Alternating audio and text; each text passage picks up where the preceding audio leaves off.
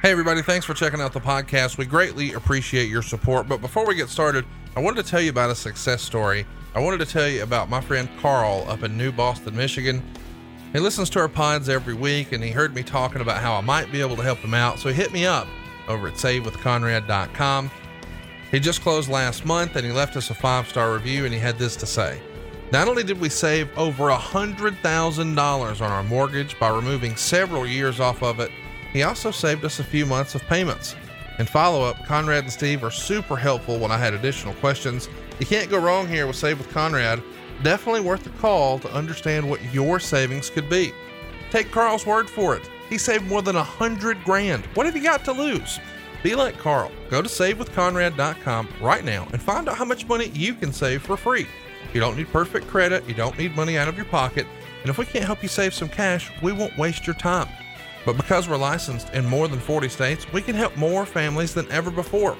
Why not you? Why not now? Go to savewithconrad.com and find out how much money you can save for free.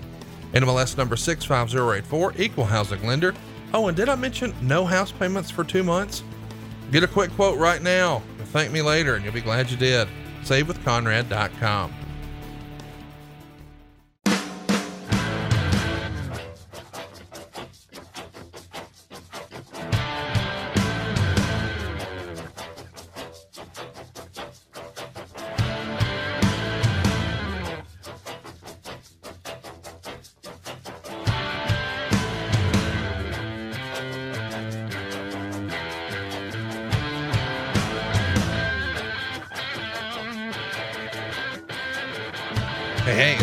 Thompson, and you're listening to 83 Weeks with Eric Bischoff. Eric, what's going on, man? How are you?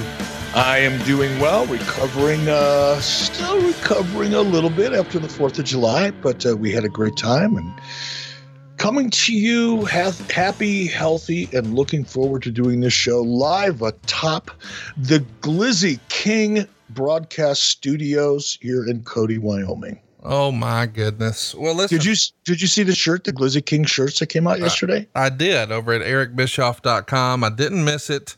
I'm in the loop. I can't believe it's a thing. I do think we should have a second version though, because uh, in hip hop, Glizzy outside of Washington D.C. is often referred to in uh, a firearm capacity, and I think that uh, we need some sort of double entendre, not just for the sausage meat, but for the Glock meat. Hmm. I'll get to work on that. Well, let's get to You get- work. I was going to say you guys are way more creative when it comes to t-shirts than I am. So let's let's let's put some ideas on the table and and have some fun with it. Well, I'm looking forward to today's episode. This is going to be fun. We're talking about Great American Bash 1992. And as a reminder, in the archives, we very recently covered 95, 96, and 97.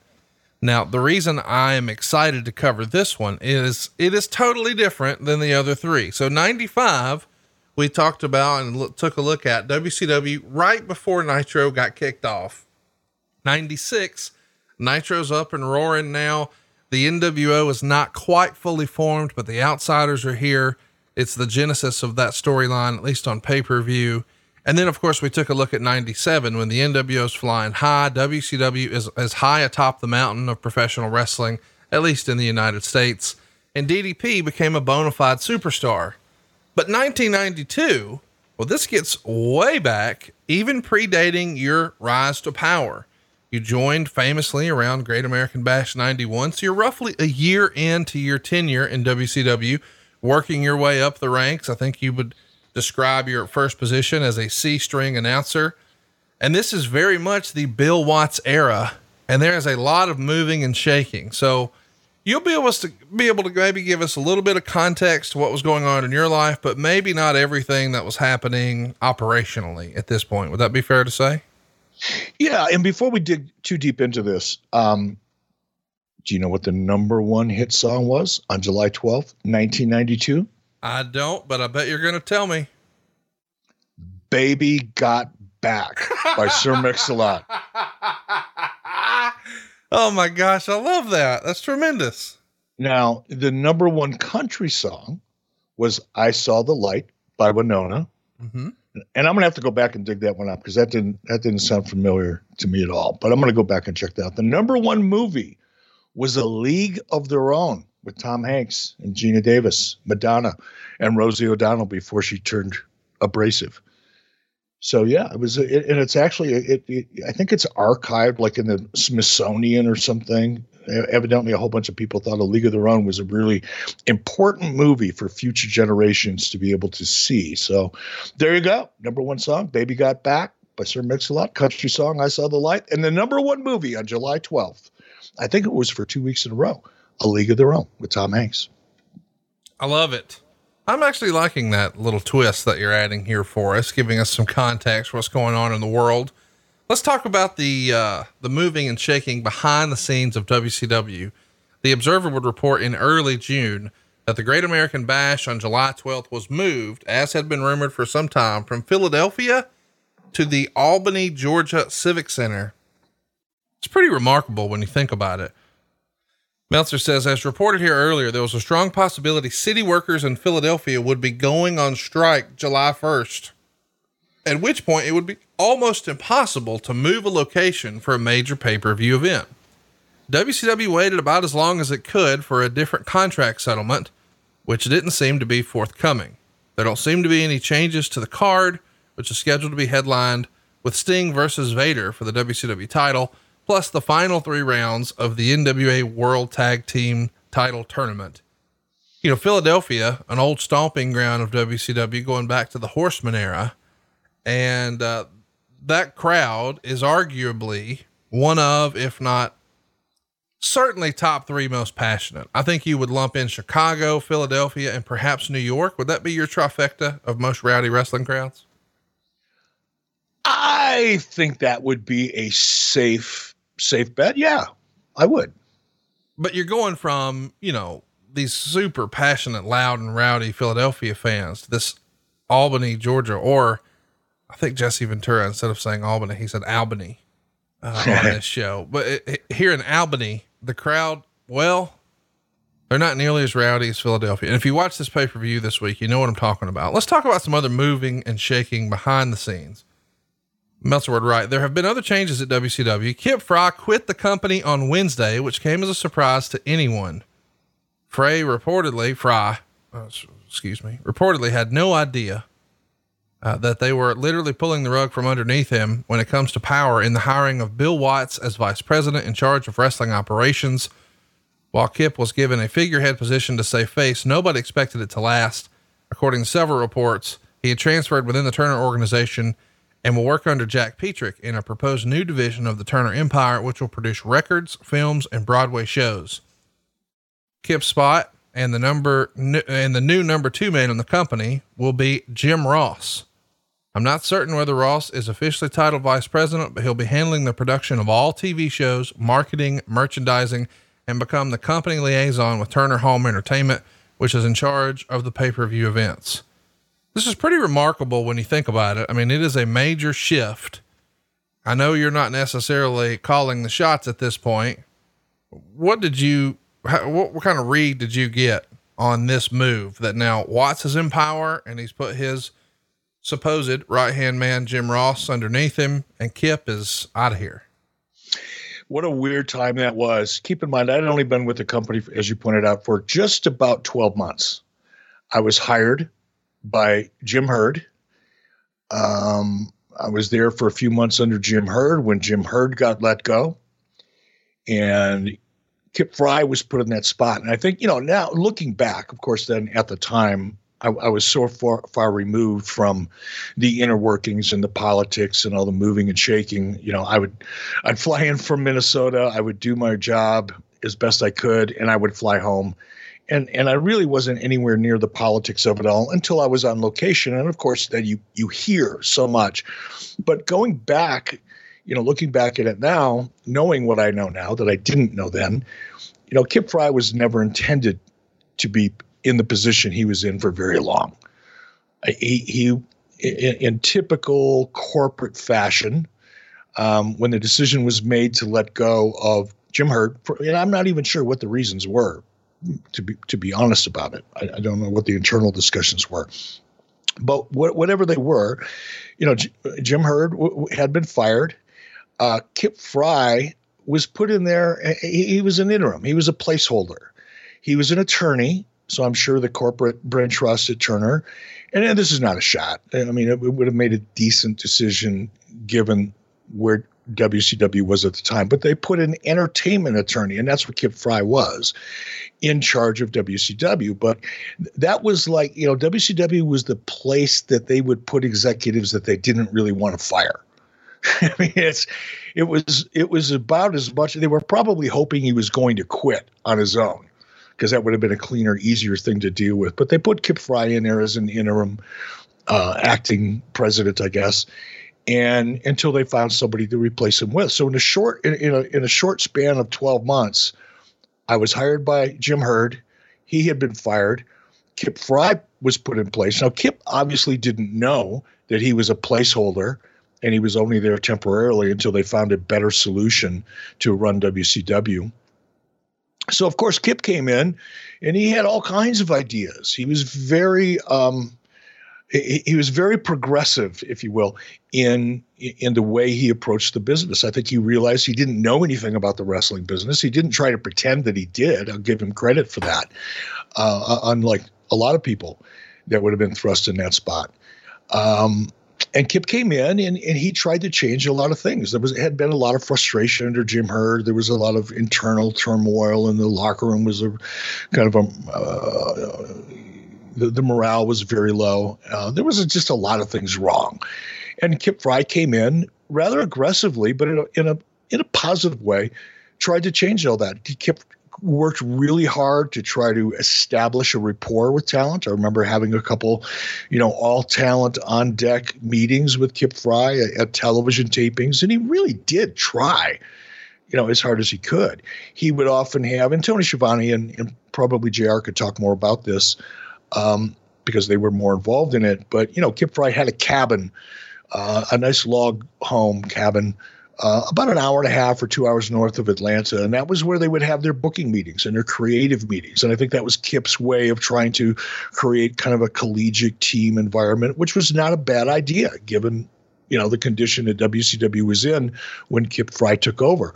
Well, Kip didn't last long. Once they figured out, okay, let's bring in this wrestling guy, Bill Watts, who they'd heard so much about, and before I knew it, Kip Frey was gone, and now and now Bill Watts was in charge. So within a span of 12 months, there were three new heads of or three different heads of WCW. So it was a very tumultuous time, and I was you know, from my perspective, I was just happy to sit on the sidelines, keep my head down, stay out of everybody's business, stay out of the politics, and just do my job. But I will say, I, I didn't like Bill Watts on a personal level. Didn't have, you know, didn't try to develop a relationship with him necessarily, but Bill was very Bill didn't have any time for me. I was probably on his list of priorities or things to think about somewhere down towards the bottom. He had bigger fish to fry. And again, I'm not, I didn't take that personally. It just, it was what it was. I knew what my role was. I was a third string announcer, batting cleanup on a part time basis. I didn't expect to be embraced and, you know, welcomed into the inner sanctum of the, you know, executive committee or the, or the creative committee or anything like that. But there was just, something about he was a bully. He did he was stubborn. Uh, you know, it's funny because when when I had heard, I remember I was staying at the Omni Hotel when I got the word that Bill Watts was coming in, and I didn't know anything about Bill Watts. You know, I, I had zero exposure, interest, understanding, anything of of Bill's prior history in professional wrestling, but I knew, you know, Jim Ross was very excited about him. Jim, Jim, and likely, you know, justifiably so. Jim and Bill Watts had a great relationship. They had a long history. I, I think Jim really respected Bill, but I didn't know him. And I thought, well, man, I better get a lay of the land. So I called Verne Gagne. And I said, Vern, what's up with this Bill Watts guy? I mean, what do I need to know? Mm and, and because Vern was still, you know, I looked at him as kind of a, a, a mentor in a way. And Vern said, "Look, he's tough, but he's he's a good, solid guy. He knows the wrestling business. Just you know, keep your head low, and and just know he's a very, very tough guy to work for, but a good guy to work for." Is basically what Vern said. So I, you know, I, I did my best. I, I, tried to keep a positive attitude going in, but it only took me about a month or two to go. he may he may be, you know, he he may be experienced in the wrestling business and may have achieved a lot, but he's a, not someone that I enjoy, you know, working for, and, and I don't see a future with. And by this time, a Great American Bash, I was already looking for my exit strategy. I was I was heading to Hollywood. Really? Yeah. Yep, Just, I had developed developed a television show, and I, have talked about this before, and was you know having conversations with exec Fox executives in in L.A. and you know I, I I had made up my mind after working for Bill for just a, a short period of time that I didn't I didn't see a future for me personally in WCW, and I saw a lot of opportunity outside of WCW in the world of entertainment, and I was getting ready to make my move. You know, these days there's a lot going on, and that's likely impacting your sleep. Let Ebb Sleep help you out. That daily stress can impact your ability to relax and wind down when it's time for bed. But Ebb Sleep created the Cool Drift sleep system to help you counteract life stresses. You see, the mind's normal way of dealing with stress and challenges is to be on guard, more vigilant, and that's the inverse of what's needed for a restful night of sleep. The Ebb Cool Drift sleep system provides a cooling, calming sensation to the forehead designed to counteract the way the mind and body react to stressful situations. The Ebb Cool Drift is the first and only drug free sleep solution to use continuous cooling that reduces metabolic activity in the frontal cortex, the thinking part of the brain, which quiets the feeling of a racing mind and allows you to fall asleep faster and sleep better. Ebb Cool Drift is a compact and gentle wearable solution that helps reduce those racing thoughts to allow people who are suffering from sleeplessness to drift more comfortably into a deeper, more restorative sleep. And hey, just imagine what you can take on the morning after a restful night of restorative sleep. We've all heard our whole life how important a good night's sleep is, but now maybe more than ever. Whether you're seeking a solution to a long term battle with sleeplessness or looking for small improvements to operate at your peak, it's time to try the Ebb Cool Drift sleep system. We got one here at the house. We absolutely love it, especially if it's been a particularly stressful day and you've just got a lot on your mind and you know it's going to be hard to get to sleep. I don't know about you, but I don't want to load up on a bunch of sleep aid medication. It's not really my jam. But if I can do this, this feels like a much safer alternative. And by the way, it really works. Sleep is critical, and Ebb believes the solution should be natural with no harsh next day side effects. Roll tide on that. Whether you're seeking a solution to a long term battle with that sleeplessness, or like I said, just looking for small improvements to operate at your peak, it really is time to try this Ebb Cool Drift sleep system. And just for our listeners, you can save $25 off your order by going to tryebb.com forward slash 83 weeks and use our promo code 83 weeks at checkout. One more time, that's $25 off your order and you get to try it risk free for 60 nights. That's T R Y E B B dot com forward slash 83 weeks.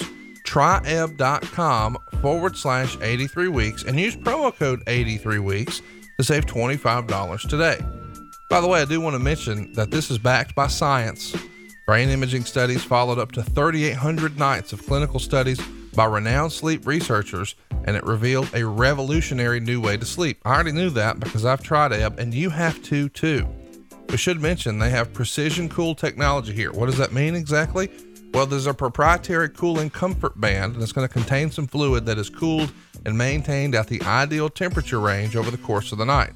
This is going to help gently bring your forehead to the perfect temperature and maintain it to help you fall into sleep and stay there. It's also been clinically tested. Four out of five users reported getting to sleep faster, and of course, eight out of 10 users reported improving their overall sleep quality. In fact, seven out of 10 users reported feeling more alert the next morning. Folks who have been using this have said that, well, 44% of them said that they reduced their time to fall asleep but 90% said it improved the quality of their sleep. And you can try it risk free for 60 nights to confirm that this is the solution you've been looking for. But it's legit, man. I can't recommend it enough. Especially because it's natural 100% natural. Most traditional sleep aids just shut down your mind and body completely. Ebb is going to work with your brain's natural rhythms to help you sleep the way your body was meant to. Go try it right now. Try ebb.com forward slash 83 weeks and be sure to use our promo code 83 weeks at checkout. I can't wait for us to talk about that another time. Let's let's keep it on the track about WCW for now. Uh, JR in this era has a radio show that airs on Sunday nights on a, a monster station out of Atlanta. WSB. And, and it is a 100,000 watt, which is a big signal. Uh, you could hear it for miles and miles and miles and miles and miles and miles. Um, and, and Meltzer would write of this. Most of the callers and questions are revolved around the hiring of Watts, with probably few, if any, listeners realizing the promotion Ross himself had just received. Ross talked about the center stage tapings on June 1st and 2nd and said that people won't be waiting hours to see wrestling matches in reference to the tapings of the new Saturday night TBS show that was Kip's brainchild, which saw few matches taped at each taping and long delays for the fans attending live as all the segments were taped. The Saturday show will almost surely have another major overhaul, which will become evident on TV in three more weeks. Ross likened Bill Watts to Vince Lombardi, the late and legendary pro football coach, and his philosophy isn't that winning is everything, but that winning is the only thing. And he said that a lot of the current wrestlers may be going through culture shock because of the heavy discipline that is going to be imposed, and he doesn't know how many of the current crew will survive. Ross surmised that there could be as great as 30 to 40% turnover in the talent before things are said and done. We're going to talk a lot about that, but what do you think about the the shift in the Saturday night show? Of course, one of Kip's brainchilds was let's make it more of a studio style show, and well, Bill wants wants more old school wrestling action. You've tried a little bit of both in your time in, in, in the wrestling space. Did you have a strong read one way or another as to what was the right fit for WCW? Well, my opinion, again, I just, you know, uh, my opinion wasn't worth too much at that time because I just wasn't looking at the product from a growth point of view or, or, a production point of view as much. I was again, I was, I stayed in my lane. I was talent, but I could, I could see, or at least I felt, in my opinion, that you know Kip's attempt to kind of bring WCW up to a new standard in terms of entertainment values and production values. He, he wasn't wrong about that because that's that, in my opinion, is what WCW clearly needed. Now, the way he went about it was questionable, but I'm sure he had limited budgets and didn't have a lot of great input. And he was an entertainment attorney. He wasn't, you know, a, an entertainment executive in the sense uh, of of having any real creative background or or or anything like that. But he he was an attorney. He spent all of his time in a book. So his attempts were experiments at best, and they they, they didn't work quite obviously. But we went from WCW went from one extreme in Kip Frey to an absolutely opposite extreme in Bill Watts. And I think one of the things the, common thread throughout this show, and especially in this pay per view. And I'm gonna I'm gonna say this right here. I really enjoyed going back and watching this pay per view for a lot of reasons, but it was so clear here to see. It was so easy here to see Bill Watts's vision, and part of that vision was to. And I, uh, again, I don't want this to sound as as much of a criticism as it's going to, but Bill's strategy was to go back to the 70s, right? M- maybe the 80s, and make wrestling what it used to be. And I think anytime you start out trying to grow a brand and recreate something um, by going back to anything is really, really challenging and and in this case it was so obvious and i don't want to get into all of it here because we can really talk about it in some of the matches that we're about to see. But you know one example and if and i really encourage people to go to the wwe network and take a look at this pay-per-view because it really does give you a pretty clear picture of, of what Bill Watts and yes. to to a degree Jim Ross. If he was the head of production, he's got his fingers all over this, fingerprints all over this too. But one example, if you will, is you know WCW in 1992 was having a really tough time drawing a crowd to their big pay per views. They had been papering their pay per views for a couple of years because there was really no demand for the live product whatsoever. So they'd burned a lot of their markets that they, they performed so well in. They burned them out by number one, going back too often, number two, putting on shows that were less than, I guess, fans felt that their, their, their money should have provided. They, they, they didn't get their money's worth, and it was it was just boring. And as a result, there were hardly any crowds. Well, Bill Watts's, and I guess, and, I'm not blaming anybody for this, but whosever decision it was, uh, let's let's do that. Whosever decision it was to turn the lights down in the venue and only be able to see the first two or three rows of ringside during the course of the match. Now, they would bring the lights up in between matches, which I understand. I understand the logic behind it. And the logic is on its surface relatively sound when you realize or when you're dealing with the fact that you just can't draw a decent house. And when you do, they're not very into what you're presenting. That was clearly the case here. And you see it, you know, especially when we get to the main event. It oh. is so painfully obvious for a lot of reasons that the crowd just was not into this show, with one or two exceptions. And there were some really powerful exceptions, one in particular that we'll talk about. But the whole idea was to kind of go back to in a way, TV studio. Go back to the 70s. Small crowd, take the lights down, focus only on the action in the ring, keep the action in the ring very athletic based, everything. You know, and Jim, Jim, you know, Jim's nature is to kind of weave football references, you know, mm-hmm. into his commentary in a way to add credibility to the product. And obviously, he's done a great job. Jim has done a great job doing that over the decades. But here it's even more obvious because that was also Bill Watts's approach right. is the wrestling should be wrestling like it was in the 70s, probably even in the 60s. And it is so obvious and some of the the, the frustration with the talent was and, and Bill was very heavy-handed. He was a very demanding guy. And you know, he basically took a lot of the exciting kind of aerial the big move the moves that got the big pops the spots that got the pops. He took that out of the arsenal of a lot of the talent and mandated that the action in the ring it's ground and pound. It's that old you know it's chain wrestling. It's that hard hitting you know big man kind of stuff that if you if you go back and look at this pay-per-view and then you look at a pay-per-view today from anybody and compare the contrast in wrestling styles, it's just amazingly obvious.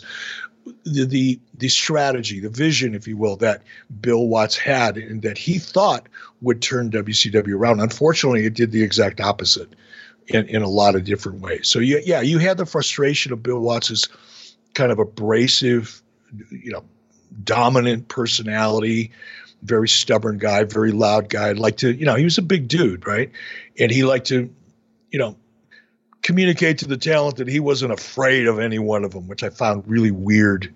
You know, that, that I thought that was a really strange way to try to manage challenges to impress them how tough, you know, Bill Watts was. You know, it just it was weird. And I know it created a lot of issues. So was, number one, he had a, this kind of domineering, abrasive, you know, want to be tough guy, used to be a tough guy and was trying to pretend, pretend he still was and a lot of the talent. You know, Scott Steiner in particular, just I, I was expect every time I showed up at TV, I was expecting Scott Steiner to, to, to rip Bill Watts' head off. There was no love lost between those two guys at all. Um, which yeah, with Scott Steiner, who knows? That's not that unusual, right? But yeah, there was a lot of there were a lot of people who were very unhappy. Again, abrasive, dominating, kind of a bully personality, taking a lot of the the tools, the the the move sets and or spots that a lot of guys like Flying Brian Pillman, you know, were really really great at, and taking those things away from them. You know, taking the ring mats away from you know ringside, so that you had nothing but a concrete floor. No, the idea there, I guess, on paper, if you were trying to go back you know 10 or 20 years and try to condition the fans so that if somebody actually did hit the floor that it hurt i understand why he did it but i don't understand why he thought it was a good idea You know, that was another thing that limited what the talent in the ring could actually do. And, and Jim's whole approach was confine the action into the ring, chain wrestling, go back to the 70s, and it, it made for some good matches because some guys were pretty decent at that. It also made for some incredibly boring matches.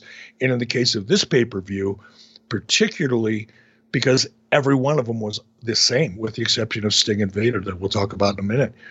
That that was a little that was a, a much better match and it felt much different.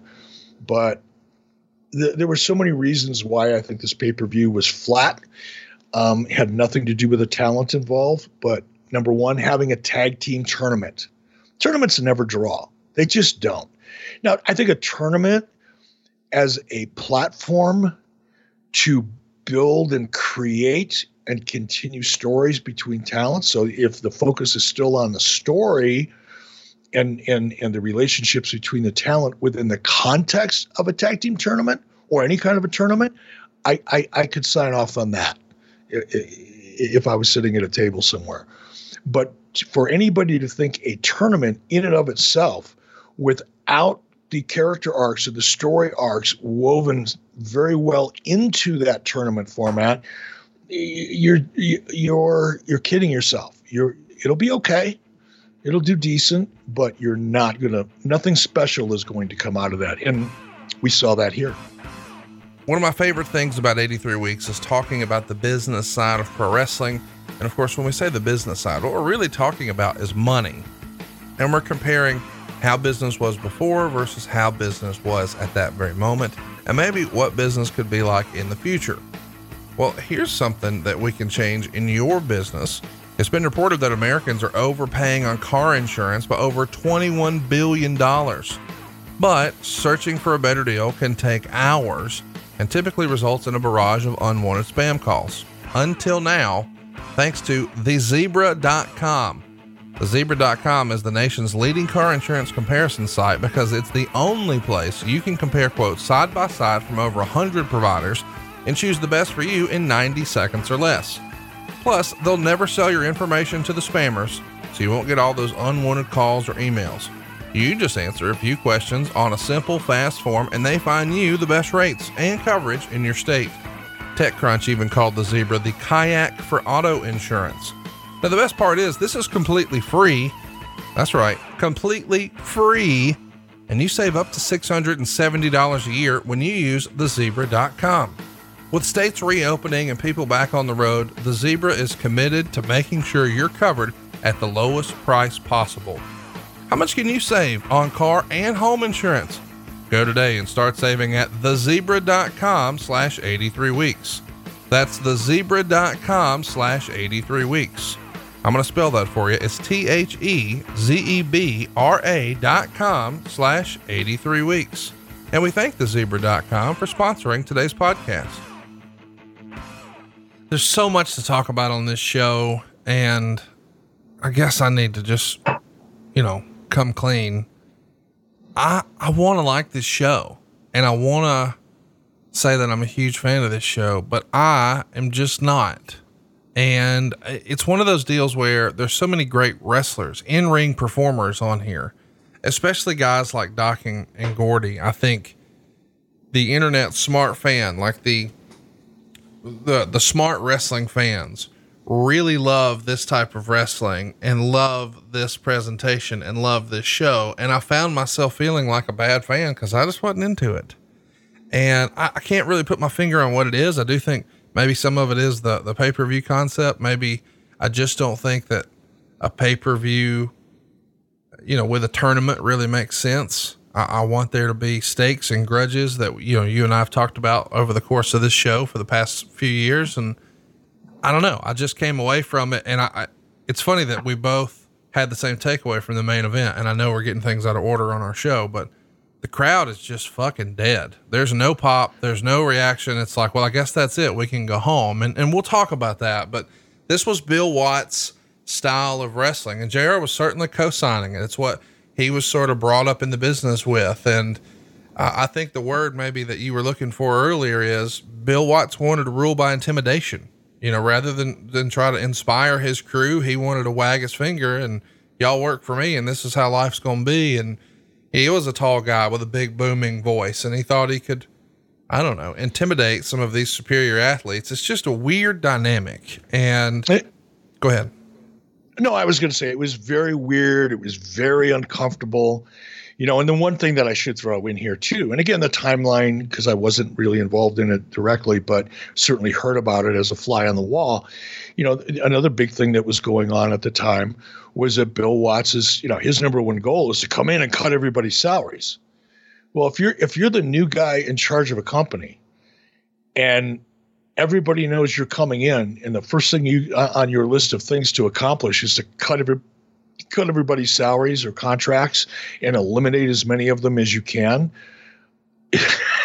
I mean, guess what, man? You, you're starting out with a whole lot of anxiety, resentment, and resistance. And that's, again, what Bill did. There's just so much going on here. Let's try to keep this moving a little bit. We should mention, um, oh man, there's just, there's a lot going on. Bill Watts, this is directly from the Observer. Bill Watts' first TV, where he'll be in charge, will be the June 1st and June 2nd shows at Center Stage.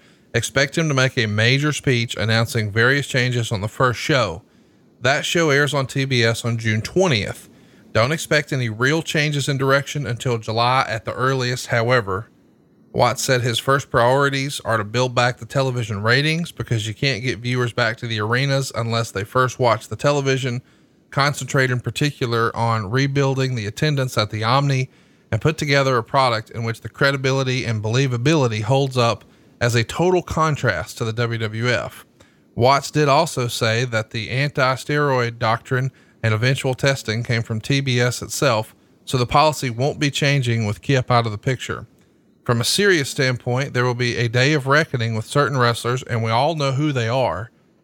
Uh, they've all been told point blank they either have to get off the juice or find a new place to go.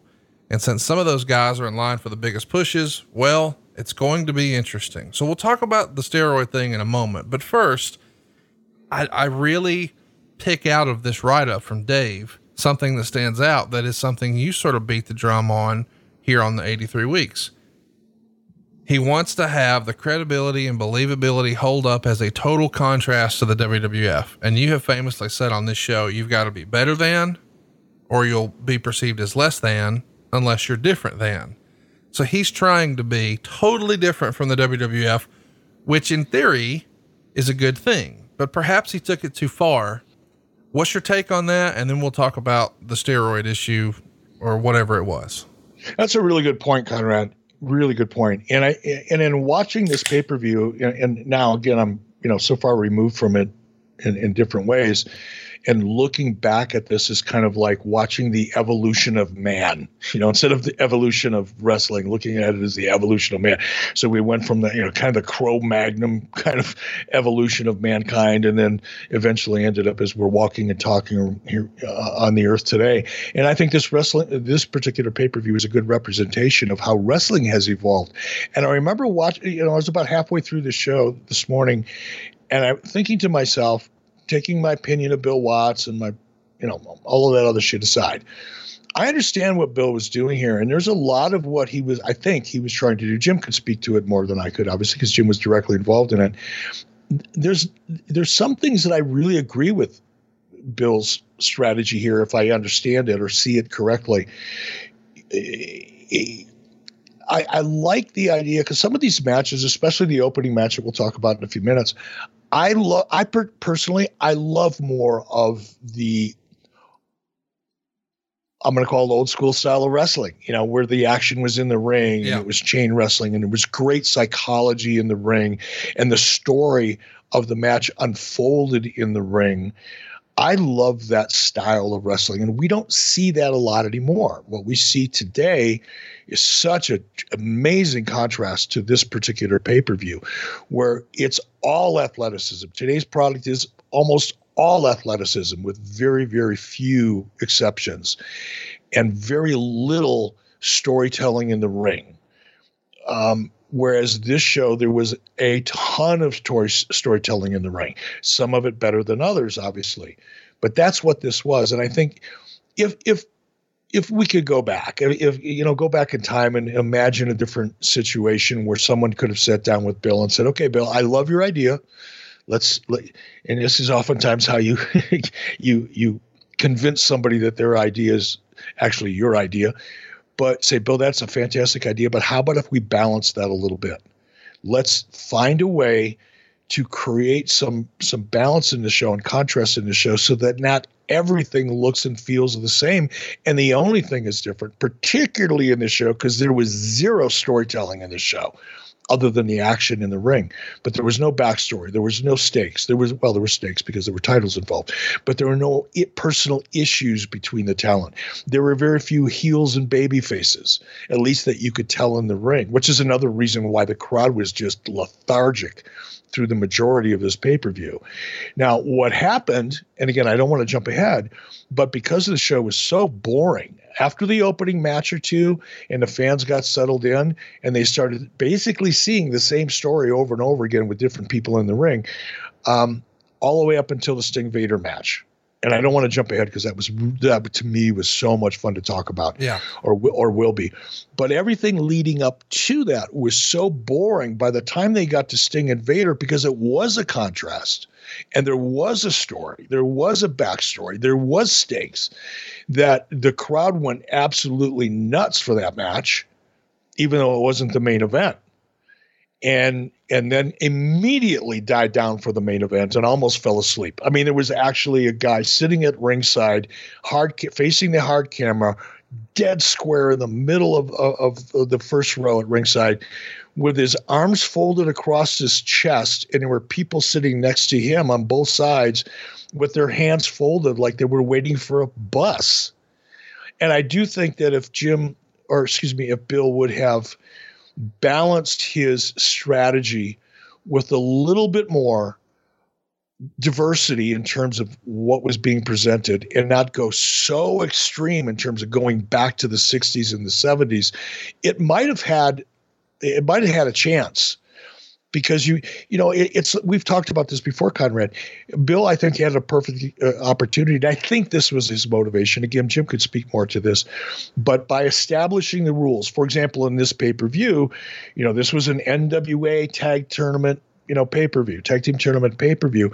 So they allowed certain moves that were legal in the NWA but were illegal in WCW. Yeah. Set, set aside the fact that that's kind of confusing of course to to passive viewers and unless you're like the, you know, 2% of the viewing audience who's really really into this stuff, just listening to that explanation at the head of the show was really tough. it was, you know, I I had to listen to it twice to figure out what they were trying to say. Um, so there was some some strategy here that I think I could have gotten on board with if the 1996 Eric would have been sitting in the 1992 meeting with Jim and Bill, but I would have advocated for a little more diversity so that not everything felt the same. It's uh you know the the the contrast to the WWF that we started the this little dialogue about you know the the realistic WCW presentation here's what we're talking about. The other channel has the Brooklyn Brawler, the Birdman, Koko B. Ware, the model, Rick Martel, Repo Man, the Ultimate Warrior, the Million Dollar Man, uh, Mr. Perfect, the Bushwhackers, Typhoon, Earthquake, Kato, the Undertaker, Skinner, the Berserker, IRS, Nails. We could go on and on. The point is, it's a very cartoonish presentation. So to to combat combat that with something that is not less than, and certainly can't be better than with that cast of characters. It's got to be different than, and and I can get behind that. But the other little tidbit here that I wanted to touch on is there's going to be a steroid situation now in WCW, whereas maybe beforehand in the Crockett era, that wasn't something that anybody was concerned about. But because Vince McMahon has his own uh, issues with that, thanks to the Zahorian uh, trial and all that that's going to be coming, that whole investigation, it has a trickle down effect to WCW, where WCW now doesn't want to get any of Vince McMahon's stink on them, right? Well, yeah, he was trying to create some daylight, you know, between b- between WCW and, and WWF. But before, you know, one one other thing, because you've hit on this a couple times, and, and rightfully so, about being, you know, different than. It's you're either going to be better than, different than, or less than. I've said that a million times, but you, being different also requires that you're a little bit unique. Yes. And and you're doing something that had not been done before. You're you're presenting something new. There was nothing new about going back to 1970.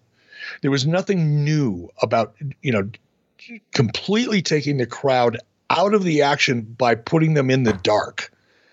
And I mean, and again, this is why it's so much fun going back and looking at these shows because look at look at the you know the challenge that everybody's facing today. How do you produce any live event? I don't care if it's NASCAR or tennis or whatever it is in front of no crowd because the crowd is such an important part of the show and and I hate to keep hearing myself say this, but that is a drum that I started beating in 1992.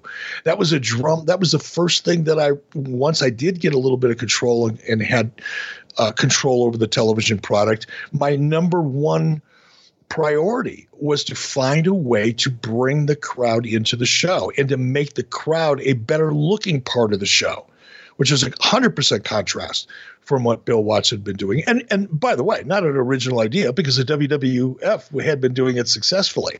You know, you you you you had to be completely brain dead not to recognize that. But yeah, you've got to be different than, but you've got to be different than in a new and unique way. And and Bill Watts and Verne Gagne, I think Bill Watts, I'm sure I didn't ever talk to Verne about this, but I'm sure Verne was cheering Bill on because they were very similar. Bill Watts and, Verne Gagne had a lot of lot of similarities in terms of the way they perceived wrestling. And I think I can only imagine Verne probably tuned in and watched the first couple episodes, you know, under Bill Watts and went, great, somebody's finally going to get in there and do it right. But doing it right isn't going backwards for 10 years. You know, it would be like, you know, somebody coming in and, and, and trying to cr- recreate early UFC well, I ain't going to work. It worked the first time because it was new and it was different. But going back and, and producing fights that were not being critical of any of the people that were doing it, but some of those fights were slot. They were just tough man contests, the early UFC fights, compared to what they are today. Completely different product. But if someone were to come along today and said, "I'm going to compete with UFC by going back to what you know mixed martial arts was in in, in the early '90s," you'd fall flat on your face. And and and that's what we're you know that, that's what we eventually saw with Bill Watts, in addition to other issues. There's no better time to say I love you, and the most hated jeweler in America is at it again. You've heard us say I hate StevenSinger.com, and you've heard us rave about his famous roses, but Steven Singer has been selling diamonds and bridal jewelry for four decades. Whether you have someone or something to celebrate, Steven's there for you. Ready to take the next step? Steven has a ready for love engagement ring collection that is no hassle, no risk, expertly picked engagement rings that are ready to go. Don't worry, Steven won't let you mess this up. He's been selling online for over two decades, but recently he's kicked everything up a notch to better serve his friends and guests online. He has real expert jewelers on call to help you find the perfect ring or gift through new virtual video appointments, calls, texts, chats, or emails, all with extended hours on top of that, he offers the best guarantee in the business with a full 100 day, 100% money back guarantee and free shipping.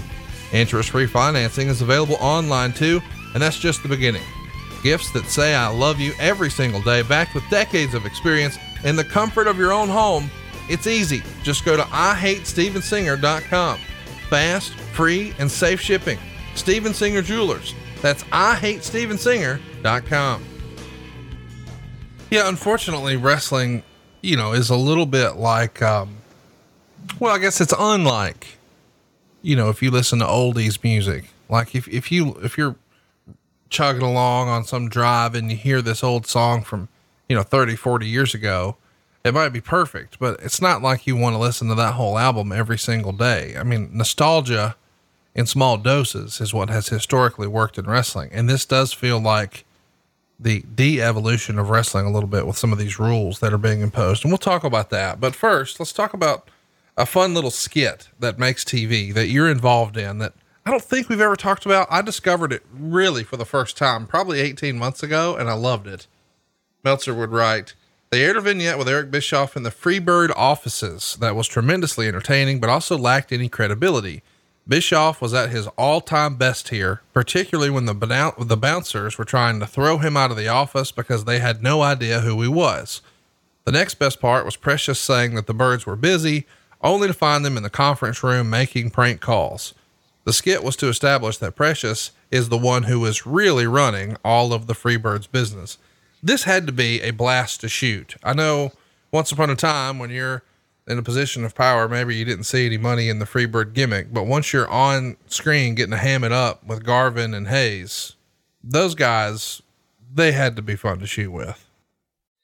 It was a blast. It really was. And it's, first of all, there was copious amounts of all kinds of shit going on during, during the production of that. And I did have so much fun. I loved working with Michael Hayes. And what's how this has all come around, even as recently as last October. Um, I was in Las Vegas producing what was going to be, having had produced what was going to be my last SmackDown. Right, we were in Las Vegas, and I got done, not going to go into a long story here, but I ended up walking back to my hotel, which was quite a ways. But I wanted to get out of the building. There were no cars available. Vegas was crazy that night. I had been waiting for my Uber and it never showed up or whatever. So I just said, screw it. I'm going to walk back to the hotel. So I had about a, I don't know, whatever, half hour walk back to my hotel. Got got to my hotel and decided, you know, it's pretty early. I'm going to go over to, I'm going to find something to eat. And I got a text from Bruce saying, Hey, I'm with Michael Hayes. Come on over to, they were in some restaurant over at the MGM Grand. So I walked over to the MGM Grand and I met up with, with Bruce and Michael Hayes. Now, anybody that has paid any attention at all, you know, Michael Hayes and I, after Michael went to WWE, there was a he he he didn't give two shits for me. Nope. I had heat with Michael, and and I could never figure out why. That's how you know fucking stupid I was about some of the things that I did back then, back in the 90s when I first started taking over. And I'll try to explain that in a minute without going too far in the weeds. But, you know, I had to make a decision once I finally uh, was you know promoted and and started having more influence over the talent roster and things like that well we had to make decisions we had to cut costs there was there was a cost cutting mandate um, and we had to find a way to to to to turn a profit. And you know, I looking at the economics of the tag team situation and realizing that we had a limited amount of resources and we had to make the most of those resources. Uh, you know, I was one of the first guys to start cutting tag teams and and certain talent. And I was of the opinion. Now I I had always gotten along with Michael and and WCW. We had a blast shooting the vignette you're talking about. We had a great time. You know, we, it's not like we hung out a lot, but when we did, we always had fun. And as Michael said to me when I went to dinner with him and and Bruce. Now, when I got to the restaurant in Las Vegas last October, that was the really the first time I had sat down and really talked to Michael about WCW and got any indication at all as to why I had so much heat with him for so many years. And Michael was Michael was feeling no pain. Let's put it that way. That night last October when we were sitting there with Bruce. And you know, we we started getting into a pretty heavy conversation and and Michael said to me goes, "Eric, you know, damn, I thought you and I were friends." And as I'm sitting there having a cocktail with Bruce and Mike, I said, Well, Michael, we were friends. And he said something to the effect of, Yeah, but man, first thing you did was cut us. Well, it wasn't personal, but he certainly took it that way, mm. especially since he thought he and I were friends. And you know, Michael still had a lot to offer. Michael was a very creative guy, and I, you know, I sat with Michael, and Michael reminded me of this. I completely forgotten about it, but you know, Michael was really keen on you know producing an album, a Freebird album in WCW. He was so excited about doing that, and I helped him. You know, Michael would come to me and he'd say, "Hey, listen to this. Tell me what you think," and I would tell him as a friend. You know, not as anybody that had any control back then. And he thought that we had this great relationship, and we did. But when it came time to making some tough decisions, you know, I cut Michael. Well, I'm sure that hurt him and angered him and and and confused him. And he didn't feel it was fair or the right decision, all the things that he should have, and, and anybody would feel if you're in that spot. But I didn't see it that way. I just thought it was like, okay, well, we got to make a move. We got to make a move, and we can't afford these guys, and it's not really moving the needle the way we need it to. So you've got to make a decision, not taking into consideration how the talent, especially someone who thought they were friend a friend of mine.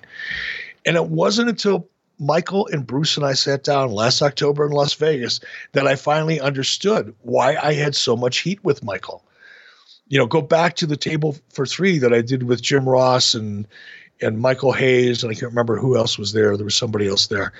And man, Michael just ripped me. Now he was two two sheets to the wind or three at that time, but man, I, I sat there and listened to this guy, and the you know the anger and the resentment was so obvious, and it wasn't until this past October that I understood why. Let's talk about some of these rule changes um, that you sort of alluded to earlier, and there are a ton of them I mean, this is such a major thing in WCW. Comes out of the June 8th, 1992 Wrestling Observer. WCW wrestlers this past week all received a letter officially listing the new rules, most of which had either been previously speculated upon here or talked about in a previous announcement to the wrestlers when Bill Watts appeared at the house show a few weeks back in Savannah, Georgia. Anyway, effective on June 1st, the rules dubbed the Ten Commandments by the wrestlers go as follows. Use of the ring barricades and the ring post is forbidden and will be cause for an automatic disqualification. Wrestling outside the ring is discouraged. Absolutely no low blows. The first offense is a thousand dollar fine. The second offense is a twenty five hundred dollar fine. And the third offense is a five thousand dollar fine and will be considered a breach of contract. If a wrestler is hit low, he is to make every effort to not sell the move as a low blow. All the wrestlers are due in the building one hour before the scheduled starting time of the show, with fines again being implemented for being mm-hmm. late of thousand dollars for the first offense, twenty five hundred for the second offense, and five thousand and a breach of contract for the third offense. Missing an event, except in the case of the most severe injuries, is considered a breach of contract. The only excusable exception to this rule is an act of God. Wrestlers who are injured and can't perform are still expected to make the town in order to show the fans that WCW no longer falsely advertise talent. The only exception would be a crippling injury, which would not allow for travel. Talking over the PA during the show is to be discouraged. Lewd hand gestures are prohibited, as is any cursing loud enough for the audience to hear. Fraternization between heels and baby faces in public is not acceptable. This includes traveling together to and from the arena, to public appearances, restaurants, and even to the gym. This also includes faces and heels socializing together in social situations and the gym.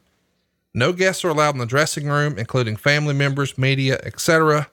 Each wrestler is only allowed two complimentary tickets to each show for friends and family. Any number of tickets above that must be purchased at face value by the wrestler. Woof. There is a lot to unpack here. First of all, did we really think that the reason we can't sell tickets is because the wrestlers are giving away a dozen tickets to a 10,000 seat arena when there's only 800 people? That's a little silly. I can get behind no guests allowed in the dressing room. Uh, the fraternization between talent. That's a little old school. I'm on the fence about that one. We'll break these down. What do you think about these three rules here? The complimentary tickets, you know, no comps, and you can't have anybody in the dressing room. And if you're a bad guy and he's a good guy, you guys can never be seen together. Again, I understand it in that nostalgic part of me. Yeah. Because I do have it. You know, I kind of like the idea, but I also like the idea of, you know, a new 63 Buick. I love old cars. Doesn't mean I would drive one to work every day. I love nostalgia. And this was Bill's attempt to kind of, again, I won't keep repeating myself, but kind of go back to the future. Yeah. And it was a failed, it was failed. And look, again, it, when I hear these things, part of me goes, well, that's a joke. You know, two comp tickets, you know, for talent, you got to buy them at face value you know, anything over two. Well, that's pretty interesting when WCW had been giving away thousands of tickets to anybody with a pulse. And by the way, bring your own booze. That's okay too. We'll give you the ticket as long as you bring your own liquor.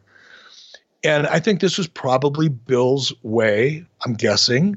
This was probably Bill's way of addressing that problem because it was a big problem. I can't overemphasize how WCW had dug themselves such a deep, dark hole with the comp ticket strategy. Once you condition your market to, to the fact that they don't have to purchase a ticket because they'll be available for free at the local pizza place um, five minutes before showtime, you're absolutely killing any chance you can you have of creating a demand for that product. You're giving it away and, and, and, so I understand it. Part of me smiles just a little bit when I hear it because I understand the nostalgic strategy behind it. But what a, I mean, it was too late. That train had left the station. Not, I mean, it, it was ridiculous. The no fraternization thing, again, I, I would, I would have agreed with that. You know, I, I would have liked to. I know I didn't try to enforce it. I didn't try to establish that as a rule. Uh, by 1995, 96, when I was really, really running things for the first time, probably in 95, I would have really liked to have changed the fact that there was absolutely no kayfabe, not because I thought it was going to drastically change the business or any of that kind of thing, but I've always believed that you know, fans watch wrestling because they want to get they want to live vicariously through the fiction and the characters and the action that they're seeing on on screen. And if you take them out of that, if you do things that make them realize that investing in characters and story is really kind of a joke on them because none of it is true and and you make that obvious and you really are, are rubbing their noses in the fact that hey, I know we're trying to make you believe all this is real, but clearly we don't really believe it ourselves because we're all hanging out together at the hotel bar. I understand that because you're actually taking some of the joy away. You're taking the mystery away from it.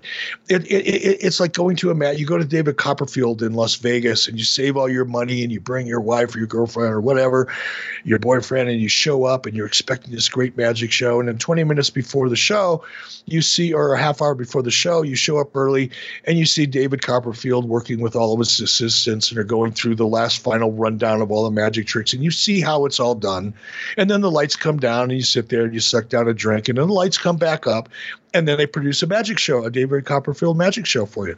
Well, if you've already seen all that stuff behind the scenes and they've taken you out of the moment and taken away any possibility for you to feel as opposed to think because now that you've seen it, you're watching it going, "Oh, okay, how? Oh, I've already seen how they're going to do that trick. Let's let's see how well they do it now that they're trying to convince me it's it's real."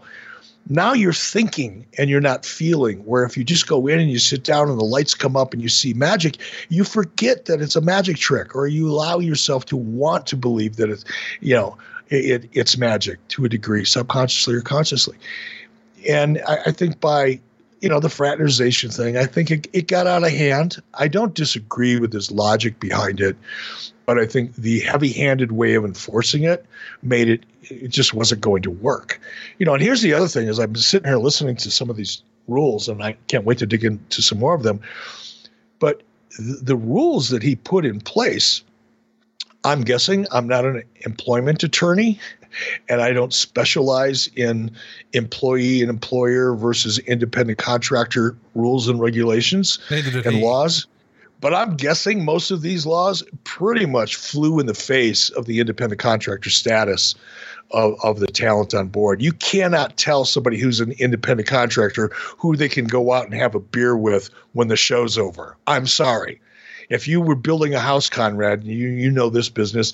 If you're out there developing a piece of property, you're building a house, and you hire a plumber, and you hire a bricklayer, and you hire an electrician, and they show up on your job site. You can demand, expect that they're going to be working on their respective jobs and do the things that you've contracted for them to do. But can you imagine saying, okay, now I'm sorry, Joe Blow the plumber, you do not get to hang out with electrician Bob?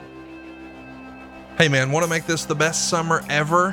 What if you could get rid of your credit card debt and lower your monthly payments by five, six, seven, even 800 bucks a month? But what if the little cherry on top was no house payments for two months? That's right, no payments in August or September. You're done until October. And come October, you're going to have a better mortgage. But don't take my word for it. Ask Kenneth in Hazel Green, Kentucky. He says, All I was trying to do was refinance down to 10 years in order to set me up for retirement without a mortgage payment. After telling First Family what I wanted, not only did they get me a shorter term, but they were able to reduce my payment and cut my interest rate in half. I could not be more satisfied with the process and the outcome. If you're looking to get out of debt faster and with cheaper monthly payments, and maybe even get rid of all your credit card debt, man, you've got to go to savewithconrad.com. You don't need perfect credit or money out of your pocket. Even credit scores in the 500s can qualify. And because we're licensed in more than 40 states, we can help more families than ever before. So what are you waiting for? Find out how much money you can save right now for free at savewithconrad.com. NMLS number 65084, equal housing lender. That's savewithconrad.com. Let's make it even more complicated, Eric, because the first thing I thought about was what about main event fitness? And I realize in this particular era, Lex Luger is now with the WWF, but he wasn't always. And there were different times where Lex Luger would be a bad guy when he worked for WCW. Sting's always the baby face. Does this mean we're supposed to believe that these two guys co own a gym, but they don't fraternize? They don't communicate? They don't have.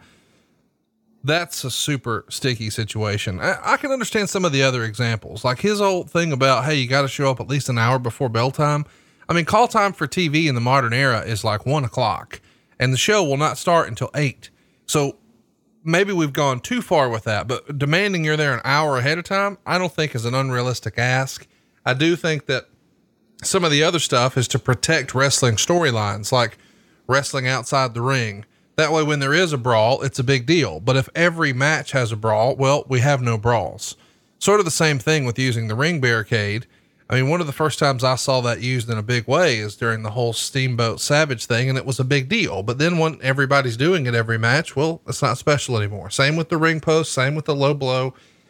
I get all that, but and I can also get behind, hey, just because you can't wrestle doesn't mean you can't be here. We're paying you to be here. So if you're injured, you know, be here. We'll have you wave to the crowd, do something. So at least they got to see you. It is disappointing that you couldn't wrestle, but at least they got to see you.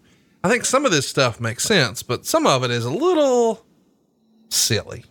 It just went too far. It, it, it was, un, number one, it was illegal. I think, in many cases, in terms of the independent contractor versus an employee status. So, first off, it was illegal. And even if it wasn't illegal, it was so impractical to enforce. And, and again, another morale killer. You know, just, it's, again, I get it. Let's go back to the 60s. There's a lot of reasons I'd like to go back to the 60s because, hell, I was a preteen and a teenager back then. A lot of things were more fun for me then than they are today. But you can't go back in time. The audience won't let you. WWF, as you, as you pointed out, in 1992 had blown up the entertainment factor, and they had changed it. There was no going back. It was a spectacle. It was a show. It was drenched in entertainment in every possible way. Some of them great, some of them okay, some of them not so much. But the fact remains Vince McMahon changed the game, and there was no going back. There was no going back, and some of these rules are just they're, they're entertaining to hear about at this point. Let's uh let's also mention that it's not all bad stuff. I mean, I, I know some people are going to listen to this and, and they're going to think we're just burying Bill Watts. That's not my intention. He does have some other good stuff. He mentions in this uh, June 1st meeting before the TV tapings happen that He's going to cut back on the length of the TV tapings because he believes it burns out the fans and hurts the return gates in those cities. So the the prior regime would have, you know, a television taping day where they'd have 25 matches. That's gone. Uh, Meltzer says crowd enthusiasm also generally wanes after a certain point in those long tapings, which makes the television product appear lackluster. I totally agree. I think that's a smart thing. But here's the more controversial thing. We've alluded to it a little bit already. Meltzer would write and what will almost surely be the most controver- controversial new directive, Watts has banned everything off the top rope. The theory behind the rule is that it will enable the heels to get heat, like Ray Stevens and Nick Bockwinkel in the early 70s in the AWA, when they got incredible heat when Stevens would illegally come off the top ropes behind the referee's back and lead to pinning the baby faces. I guess the idea here is to cast Bobby Eaton in the Ray Stevens role on the heel side. However, in this day and age, with fans accustomed to moves of that variety with wrestlers like Steamboat and Pillman, not to mention Liger and Muta, eliminating all moves from the top rope is attempting to retrogress the in ring product itself and take away from what has probably been the most universally accepted change worldwide of the past decade, which is the advent of the new hot aerobatic moves like moonsaults, Alabama jams, shooting stars, air Pillmans, and the like. It is a big deal that that this is banned. We should also mention it's not the only thing like this though. He's also banned uh, blood, telling the boys that the subject has become too controversial, so you can't juice anymore. Uh, and obviously, he says, you know, we're going to have to start steroid testing. So that's going to happen in the next six weeks. So be ready. So that's sort of the, the full gamut of all the changes. The most controversial of all, of course, being the top rope. And I, I love that you sort of fashioned it to the old timey wrestling you grew up on. And the reference, even that Meltzer gives, is Ray Stevens in the AWA. I mean, you're right on target here. No, and, and again, I understand and agree with some of the logic that Bill might have been, you know, processing at the time and implementing at the time. Because, and, and I've even said this to you in recent weeks uh, in reference to today's current product. There's very little structure in a match. I mean, what's illegal anymore? I mean, a referee is, eh, it's kind of like that parsley and the piece, a slice of orange on a Denny's, you know, egg breakfast it's there. I guess it serves a purpose, according to somebody. But if you watch wrestling today, you know, the rules are so. I mean, I guess there's rules, but there's really not.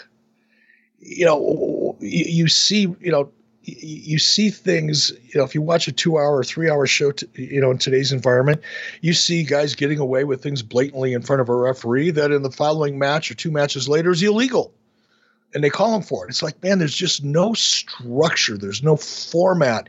There's no way to to kind of communicate to the wrestling audience the rules. Well, if you don't have any rules, why the fuck do you need a referee? And if you have a referee who can't enforce the rules, that makes it even worse. And it's really you're just watching a free for all. You're watching a demolition derby. And and I think that's part of the challenge we have today because it's different difficult to tell a good story without the framework and structure of rules that people can understand how when a heel breaks said rule it's a big deal. So a big part of me agrees with what bill watts was probably thinking at the time. I think the the disagreement or different approach that i think i would have taken um, had i known than what I know now and been invited to the table was to integrate some of those rules over a period of time and make the fact that you are introducing these new rules a part of the story.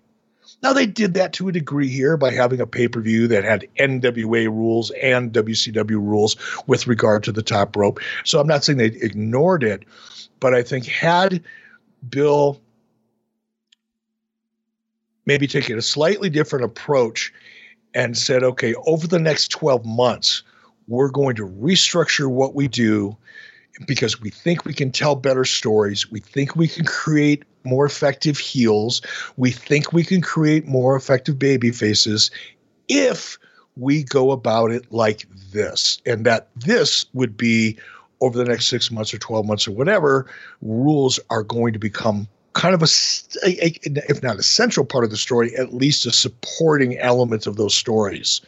So the audience could have adjusted to it, could have be, and when I say adjusted, understood it and understood why it mattered and understood from an entertainment point of view and from their perspective as fans why it was creating a better product. But instead of doing it gradually, um, Bill came in and just basically slammed the door said, "Okay, you guys get out of get out of this room over here. That's a 1992 room. This room over here is a 1974 room. I want everybody to go over to the 1974 room because that's where we're going to live."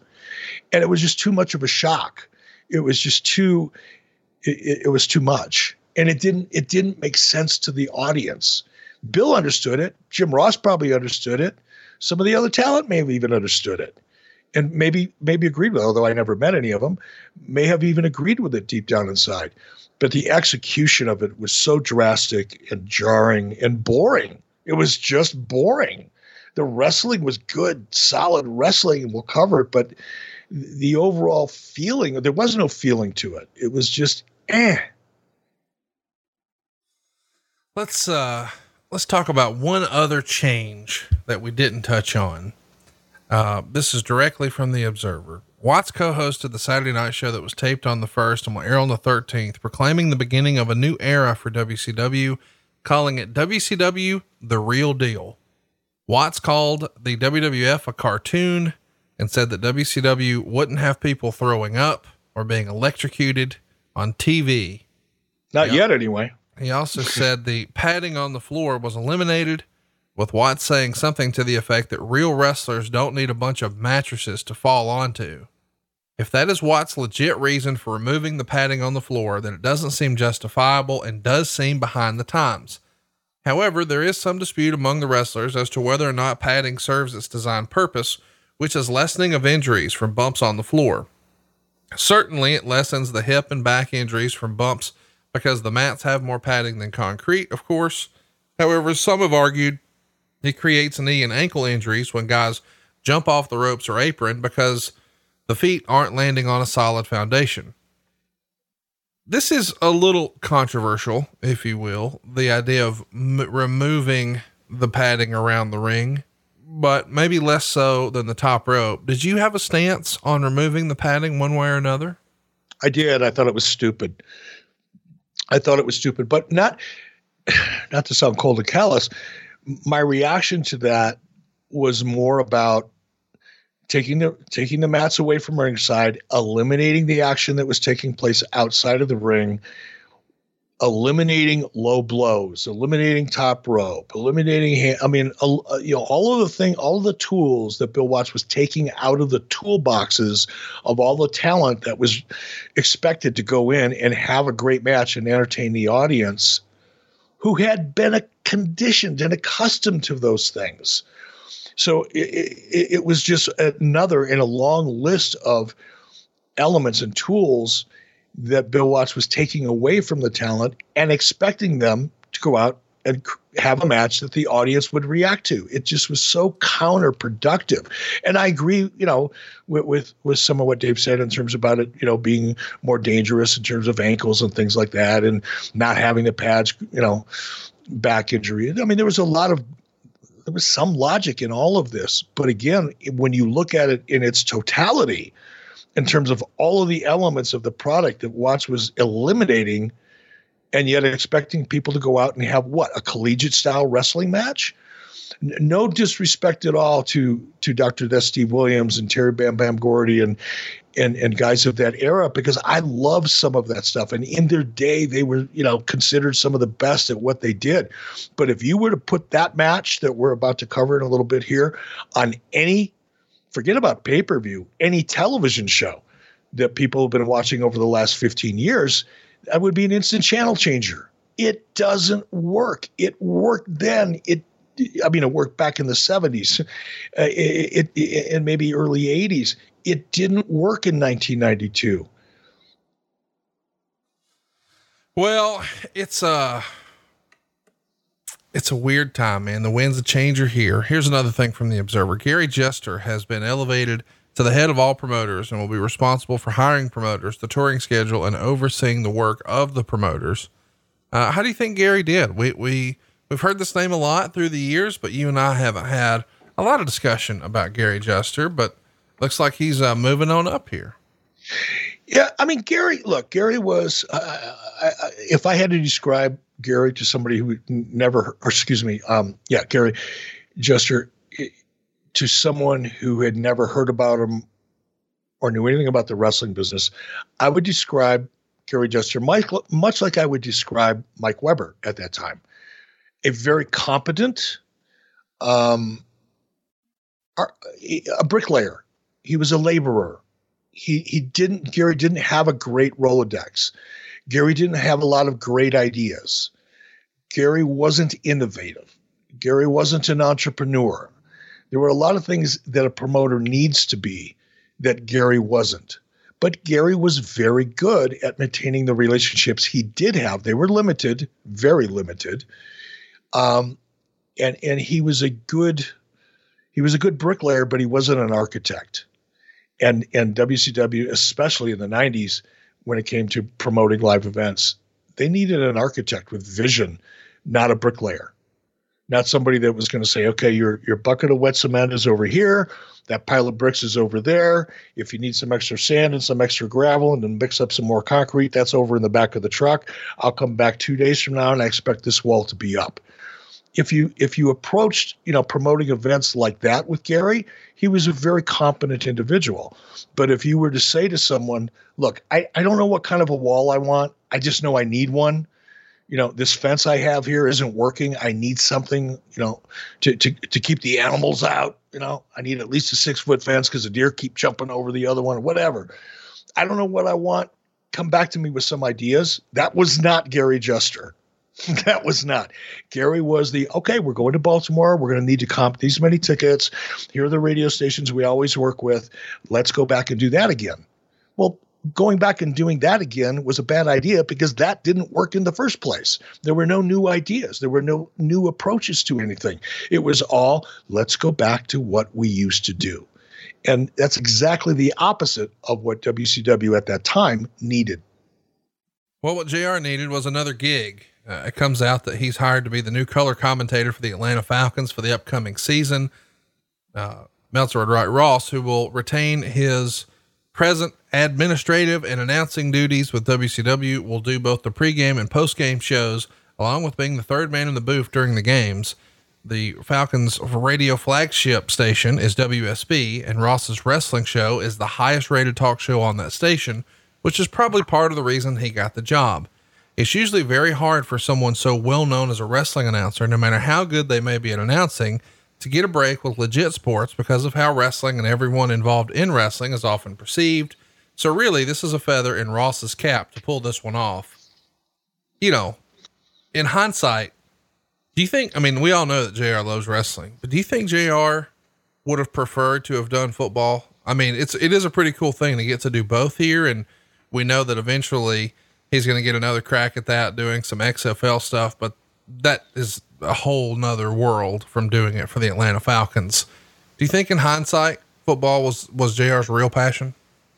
I think so. You know, I've never talked to, to Jim about that, but I, I think if you, you know, if you pay attention to the way Jim characterizes a lot of his a lot of his commentary has so many inside references to coaching college football or coaching professional football or the NFL, you know, the, the team roster or eh, there, there's just so many references to and and weaving of football related kind of imagery in what Jim does. And I, I think it's safe to assume that he probably, if, if Jim had a chance to go back and say, okay, I've got a choice to relive a good chunk of my life, I can either be you know an NFL announcer full time or I can be have the career in wrestling I've had. My guess is that Jim would have preferred to be involved in football either at the collegiate level or or in the NFL obviously as an announcer or or whatever. Um, that's always been my sense, you know, and and I guess because I pick up on so many of of Jim's references, football like references, and so much of his commentary that that's why I feel the way I feel. But I don't know. I'll have to ask Jim that next time I talk to him. Abdul the Butcher comes to the Omni show and he's uh, trying and succeeding in losing a job the same night.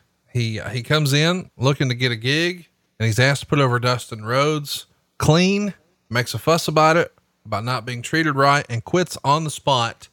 Of course, he's got another tour of Japan and then he's going to be headlining in Puerto Rico. So it's not like it really matters in the scheme of things, but Uh, Abdullah the Butcher, I don't know, coming in and refusing to do jobs. It's not like Watts is going to take kindly to that, huh? Yeah, he was the uh, he was the pres- predecessor to the honky tonk man. That's where the honky tonk man took his notes. Uh, yeah, that that was a bad play. I mean, you had to. No, I don't. I don't. I never. I don't think I probably had two minutes of conversations with Abdullah the butcher. Um, he was kind of come and gone by the time I was involved, really at all, uh, beyond C squad announcing. But you know, Abdullah had to know the reputation of Bill Watson to come down and draw a line in the sand like that. He should have just stayed home. would, the result would have been the same. If you can't get enough, you're going to love adfreeshows.com. Check it out. Here's a clip from adfreeshows.com that you can't hear anywhere else. Eric, where's my where's our bonuses? Mike and I have bonuses coming in our contracts. Oh, you don't have any bonuses. okay, said, we got to stop mean? this. We, I mean, there's, like, cover, there's just too much bullshit here. I'll never be able to swim through it all. Okay, so Bill Watts gets fired and then hands Greg Gagne a contract just think about this for a minute. When first of all, when you get fired, you know this. You, when you work for a corporation, publicly held corporation in particular, and especially when you get fired under the circumstances that Bill Watts got fired, do you think they let him go to a television taping to hand out contracts?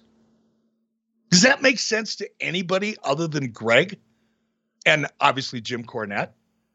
They're one and the same. Does, does it make kind of I mean, does it make sense to you? Did you see the the absurdity that I'm hearing? No, the idea that Bill Watts gets fired and still shows up to work passing out contracts. No, didn't happen. On it on its face, so stupid. Greg Gagne, didn't you learn a thing? It's just so stupid. If you're gonna work, work smart.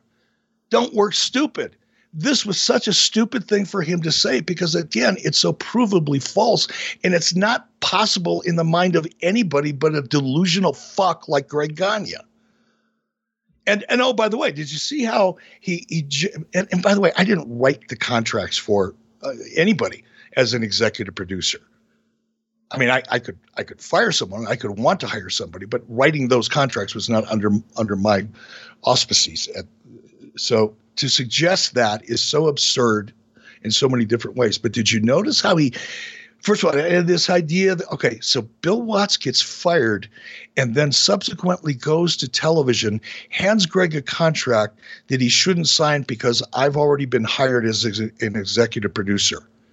Come on. Come on. Even Dave Meltzer would have to call bullshit on that. It it's just so ridiculous. But he's so um, effortlessly because when you're this much of a bullshitter, it comes effortlessly. He effortlessly lumped Mike Graham's incentive based contract that Greg demanded from Bill and negotiated from Bill Watts. All of a sudden, Mike Graham had one too. That's really interesting.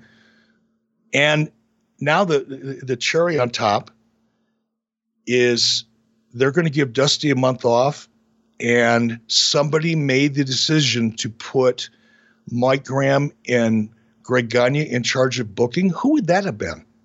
If Bill Watts had been fired, and by the way, he got escorted out of the building, right? Figuratively, figuratively or literally, he if if he was in the building when he found out he got fired, he got escorted out by security, as most people do as an executive, uh, or often people do. Um, if he wasn't in the office when he got fired, he definitely didn't get back into the office or to a television taping or anything else. But to suggest that somehow me getting hired as an executive producer overlapped almost perfectly with Bill Watts getting fired is, you know, the first flaw in this bizarre story. The second flaw is that somehow Greg Gagne and Mike Graham were writing televisions so who put them in charge if Dusty was indeed given 30 days off, which maybe he would have been. I don't know. Could have been.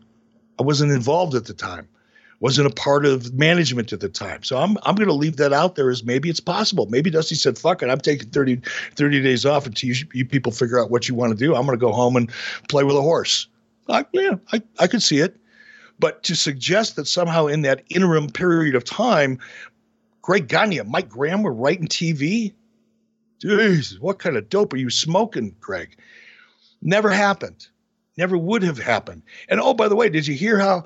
Oh, somewhere along the way during this this era, this this fictional timeline in Greg's mind, ratings started coming up and pay per views started coming up.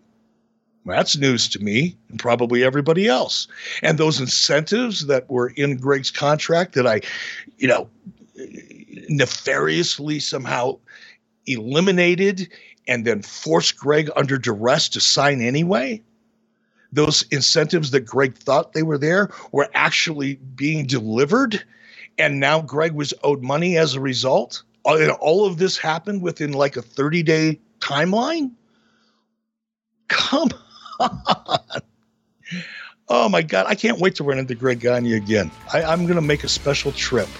So, what are you waiting for? Head on over to adfreeshows.com right now. Hard to beat. Adfreeshows.com. Meltzer's going to push that it's a big time for WCW here because somehow through scheduling and, and who knows how that happened because you weren't involved in that at this point. They're going to tape a clash on a Tuesday night and then it's going to air right before a pay per view. So, you know, we've got two shows very, very close to each other, and we've also got a Holyfield fight on pay per view. There's just a lot of competition here, and WCW might not be helping themselves putting a clash so close to a pay per view. Uh, when that when these tapings from Watts finally start to air, Meltzer would write, "The new era for WCW started on TV Saturday with the introduction of Bill Watts as vice president. I had a mixed reaction to the first episode." On a positive side, as a longtime fan, it had some nice nostalgia to hear Watts commentate on the matches as he did in the old Mid South wrestling promotion in the early 80s. Watts has always been one of the best announcers, if not the best, at dramatically getting angles across in a believable manner. He was even able to make some very unbelievable ideas look and come across as realistic. On the downside, there was just a feeling about how much wrestling has changed since that time. Watts and Ole Anderson doing those early in the show interviews only made it too obvious how cutting a believable promo has almost become a lost art form. The big criticism of these shows, Eric, is there's a lot of Bill Watts all over the program. How much uh, do you think that hurt the product or hurt morale with the guys that it feels like Watts is featuring himself sort of out front, first and foremost, above everybody else? I think probably the reason that, you know, a lot of people felt that way, particularly the audience who, again, didn't follow wrestling like the, you know, 2% or 5% of the really hardcore fans that even knew who Bill Watts was. Bill Watts, you know, for 98% of the wrestling fans that were watching WCW at the time, they didn't have a clue who Bill Watts was they didn't know his history. They didn't care about his history, even if you told them about it, because they didn't relate to any of it. They had not seen any of it. It didn't matter to them. So now you're dropping this guy in who's coming in like, you know, the second coming, but nobody nobody knew him. Nobody cared. He he didn't bring any equity with him other than the handful of people that knew his history. So when you put yourself on television without any equity with the audience, nobody knows who you are, nobody cares who you are, and while certain people you know, you know, got tickled by the nostalgia factor. And Bill was really good, by the way, you know, at, at creating drama and doing, you know, a fantastic job on commentary. I agree with that. It's probably where Jim Ross learned to become Jim Ross in many respects, but it wasn't enough to to justify putting yourself on camera that much. It, it became, you know, I, I, think Bill Watts was trying to make himself, you know, the the Lombardi of WCW by by keeping himself on camera as often as he did and as much as he did. Let's uh let's also mention a couple new things about potential talents moving and shaking. Meltzer would write, it appears that Jake Roberts isn't coming in anytime soon Apparently, they aren't even close on contract terms, as Ross was going to be offered a heavy duty guarantee by Kip, whereas Bill wants a more incentive oriented deal. As a reminder, um, he gave his notice in the WWF and changed the finish at WrestleMania on The Undertaker, thinking he had a rock solid deal. And then what do you know? There's a new sheriff in town and it ain't happening. It's also not happening for Sid. Uh, Meltzer would write that he's been calling both the WWF and WCW about returning when summer is over, you know, softball and whatnot. Uh, WCW is saying they're not interested, and Watts has even said that number a number of times publicly. Uh, the idea that Sid is not real high on Bill Watts' wish list is not exactly shocking. Not shocking at all, and especially when you look at this pay per view and and see who Bill Watts put in the main event. I mean, Terry Bam Bam Gordy and Dr. Death Steve Williams and and that and they ended up well I don't want to give it away yet we'll cover it at the end but that was Bill Watts's idea of who should represent WCW and not just who but the style of wrestling that should represent WCW as a brand and and Sid was probably probably looked more like a WWF, WWF cartoonish kind of character prototype that Bill Watts was so adamant about you know, getting away from. So no, it's not surprising at all. And then, you know, throw in the softball thing and some of the other personal quirks it's, you know, Sid brought to the table. And I, I don't think it's a shock to anybody that Sid Vicious wasn't high on Bill Watts's list of people to work with. The Beach Blast pay per view happened on June 20th. We'll break it down in, in great detail another time, but this is right after that Clash of the Champions. And I wanted to mention what happened on the show just to give some context for what Bill's flavor of wrestling is. JYD, Tom Zink, and Big Josh beat Tracy Smothers, Richard Morton, and DDP in a dark match. And then Brian Pillman would drop his WCW light heavyweight title to Scotty Flamingo, who we know is going to go on to be Raven. Uh, Ron Simmons is going to beat Terry Taylor. Greg Valentine is going to beat Marcus Bagwell. Sting beats Cactus Jack in a false count anywhere match. Ricky Steamboat and Rick Rude do a 30 minute Iron Man match. The Steamboat wins by a score of four to three. Dustin Rhodes, Barry Windham, and Nikita Koloff beat Arn Anderson, Steve Austin, and Bobby Eaton. They're part of the Dangerous Alliance, of course. Ole Anderson is the special guest. The Steiners do a 30 minute time limit draw for the tag titles with Terry Gordy and Steve Williams. And then there's a Clash of the Champions that airs the next night. Now, it was taped before, but it aired right after. And this is where we introduce some of the other talents that are going to be participating in this particular pay per view. Let's run through the results of that clash very quickly. Steamboat and Koloff over Joe and Dean Malenko. That's right, Joe and Dean Malenko here in 1992. Rude and Austin pick up a win over Bagwell and Zink. Doc and Gordy over Jeff and Larry O'Day. Uh, Anderson and Eaton lose to Rhodes and Windham. Freebirds beat Silver King. Uh, Liger and Pillman over Benoit. That's right, Chris Benoit and Wellington. Uh, Hase and Nogami beat the fake headhunters. And then uh, Gordy and Williams beat the Steiners. And well, we're set for the pay per view. So we're, we're marching towards this NWA tag team title tournament. But somehow the Steiners are out. And Meltzer would write, You've got to figure they'll do something to add the Steiners to the pay per view card because it seems ridiculous to not have them somewhere on a pay per view. But yet they're not. Do you think that is uh, maybe there's something injury wise going on? I mean, we, we don't know now, but or do you think perhaps it was fans are expecting the Steiners? Maybe if we hold them off, we can do something with them later, or is it more of Bill just not wanting to fuck with Scott Steiner? If I had to guess, because it would it would just be a guess, I would guess for the latter. I mean, there was an issue between Scott and and Bill Watts. It was a very tense one.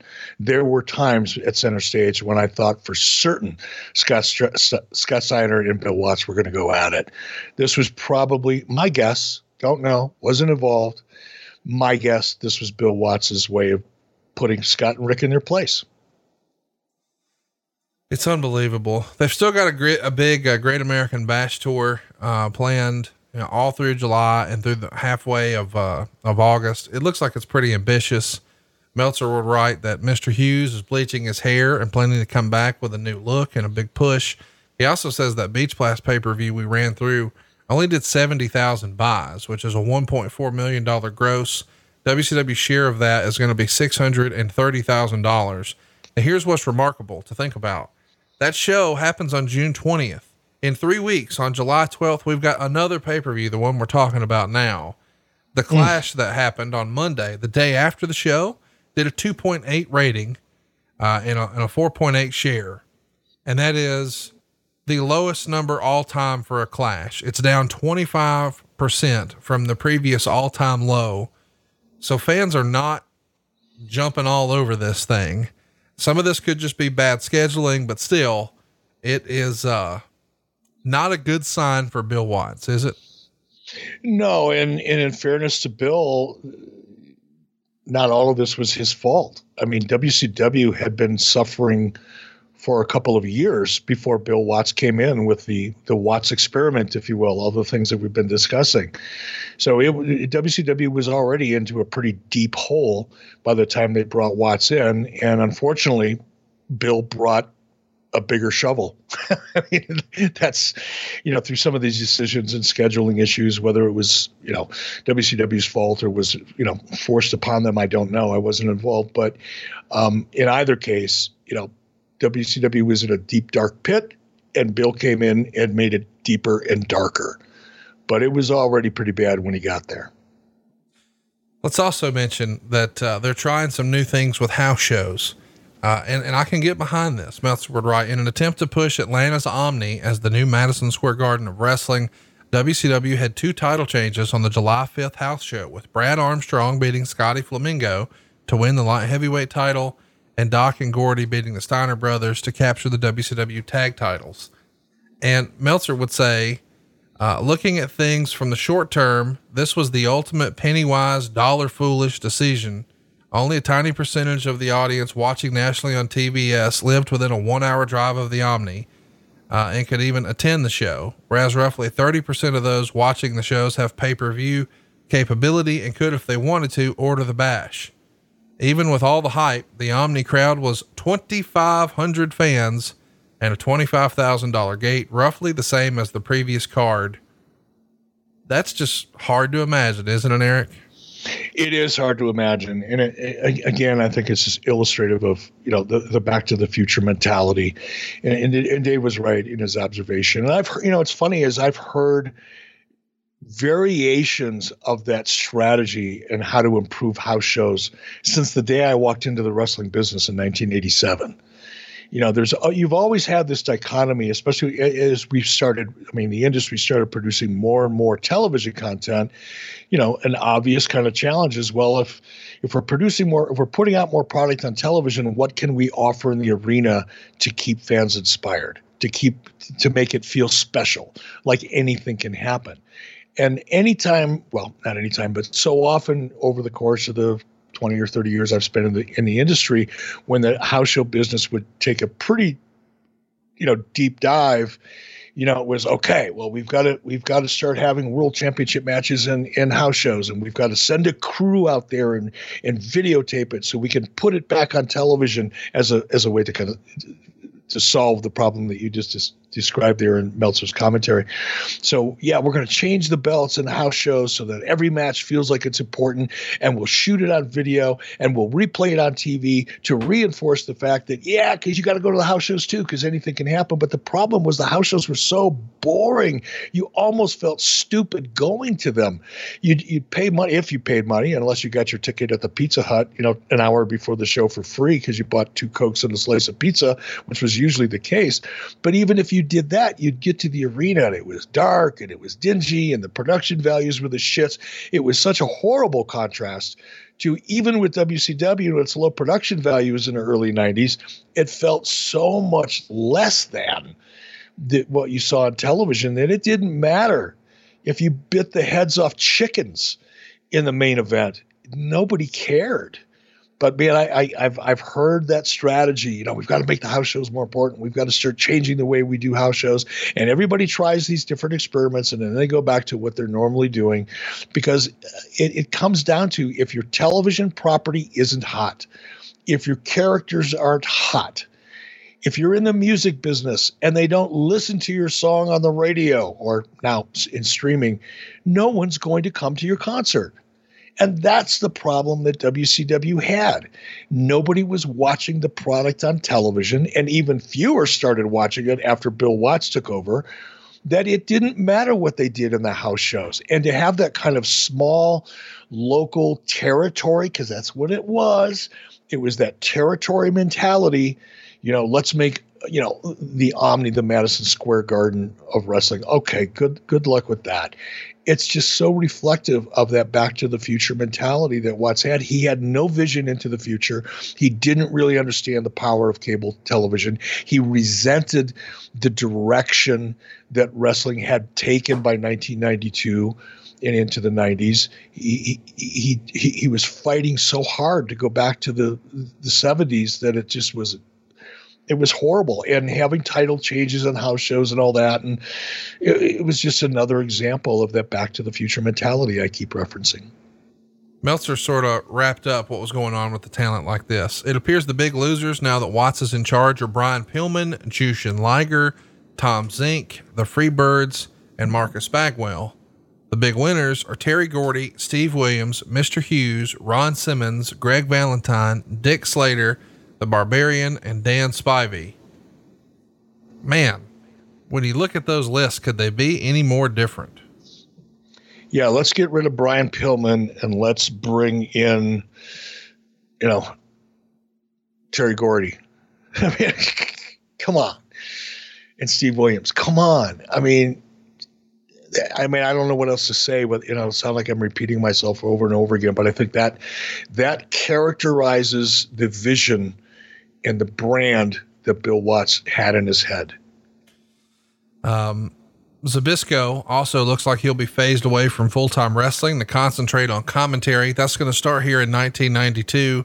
Man, just look at him a few years later, being one of the more critical voices on Nitro.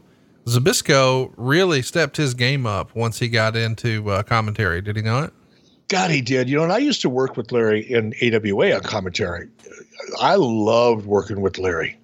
Larry, one of the more underrated and effective color commentators that I've ever worked with n- not the biggest star, not the most successful, but I think the most effective, one of the most effective commentator, c- color commentators in wrestling over the last couple of decades. Very, very underrated. He didn't have that really big personality. In fact, Larry had the opposite of the big personality. Um, he, but he, damn, he was so good at it. He knew how to tell a story. He knew when to shift gears. He he knew how to, and I think better than almost anybody, really get in, allow you to get inside of the mind of the guys who were in the ring performing. I've talked about that in the past. I think Larry was one of, if not the best at it. Let's talk about the ultimate Bill Watts move. I can't believe this is real. I learned it for the very first time in my research for this show directly from the Observer. Watts has now banned baby faces and heels from flying in the same airplane, which in some cases has made for a tough travel schedule that much tougher with the faces and heels alternating weeks and having to take the early flights out of town after wrestling the previous night. The reason given wasn't kayfabe as much as fear that if everyone was on the same plane and it went down, there would be nobody left to wrestle. So now the billion to one odds of that happening are doubled. Is this the most okay boomer thing you've ever heard in your life? I, I, I, I know that it is true. It's just still hard for me to believe it. Oh my gosh. I don't even know what to say to that. You know, the idea that no, it's not kayfabe. It's, well, we need some folks to wrestle. And if all y'all are dead, we don't have a show. So. Yeah. And, and, and let's take it a step further. I mean, if I would have been involved in that conversation, I would have said, yeah, but Bill, now you're talking about booking 60 different aircraft for all the different talent or 50 if they're all taking different flights let's we'll cut that in half. So because baby faces could fly together and heels could fly together. So just for sake of easy numbers let's say assuming you've got let's pick a number. Assuming you've got 50 no that'd be too many. 30 guys on a show. That'd be a big show. That'd be a pay-per-view. But let's say you got 30 30 guys. Well the heels and the baby faces can't fly together. So we're going to double the amount of flights that guys are going to have to take to get into a pay-per-view the odds of those flights being canceled or delayed or otherwise creating issues or having you know flight issues and not getting in on time now just went exponentially higher. As you just have more flights, right? I think the odds of people missing flights or getting to the show late as a result of not being able to fly together was much higher than a plane going down. And, and probably would have set up a, a much more you know challenging logistical nightmare in terms of travel as opposed to the you know catastrophic one of a flight going down. I've never heard of anything like that. God damn, that was bizarre. It's crazy. Let's go. Let's talk about the show. I feel like we've talked about Watts and what he's changing enough. We're an hour, more than an hour and a half in. We're just now getting to the pay per view. This is why you got to listen to all the shows, boys and girls. I know sometimes you see the title to the show and it says Great American Bash 92, and you're like, oh, I didn't like that show. It's about a lot more than just that one show. Uh, Great American Bash here, according to the readers of the Wrestling Observer, got 32% thumbs up, 49.1% thumbs down 18.8% thumbs in the middle. Everyone seemed to like Sting and Big Van Vader as the best match. The worst match, well, it was the Japanese talent and the Freebirds. That's probably something we could have uh, suggested or guessed or picked. Let's get into it. Let's start at the very beginning, of course. Um, the first match it's Rick Steamboat and Nikita Koloff taking on Jushin Thunder Liger and Brian Pillman. They get plenty of time. 19 minutes and 25 seconds. Uh, it gets three and a quarter stars. What'd you think? I liked it. You know, it was a great opening match, um, despite all the issues that we talked about earlier. Um, first of all, you know, the crowd was hot. There, it was the first match. You know, they came, they wanted to see some great action. They wanted to see some of the stars they had, you know, been watching on television. So the mood was there. They hadn't been bored to tears. They hadn't watched the same thing over and over and over again for two and a half hours. This was the first match out of the card. Brian had a great uh, fan following. He had established himself as you know a high, you know, flying Brian Pillman, you know, one of the early, you know, uh, pioneers of that super high flying athletic style. Really, Liger, same. You know, Liger had a decent reputation with, you know, the smaller percentage of the audience who knew he was who he was. I, I liked it, Koloff and Steamboat. I really liked that tag team. There were so many things I liked about this match. Um, again, perfect example. You know, lights are up. They introduce the talent. Match starts. Lights go down. Kind of kills the crowd almost immediately. A lot of ground action. You know, uh, which I liked. I really liked it. I liked the limit the limited amount of fly. Now I think in this case they were allowed to use the top rope. So this is one of the exceptions to the WCW rules that this pay per view offered. And since coming off the, if I understood the rules correctly, coming off the top rope in the NWA was legal in the NWA, but not WCW. So in this match, we were playing by NWA rules.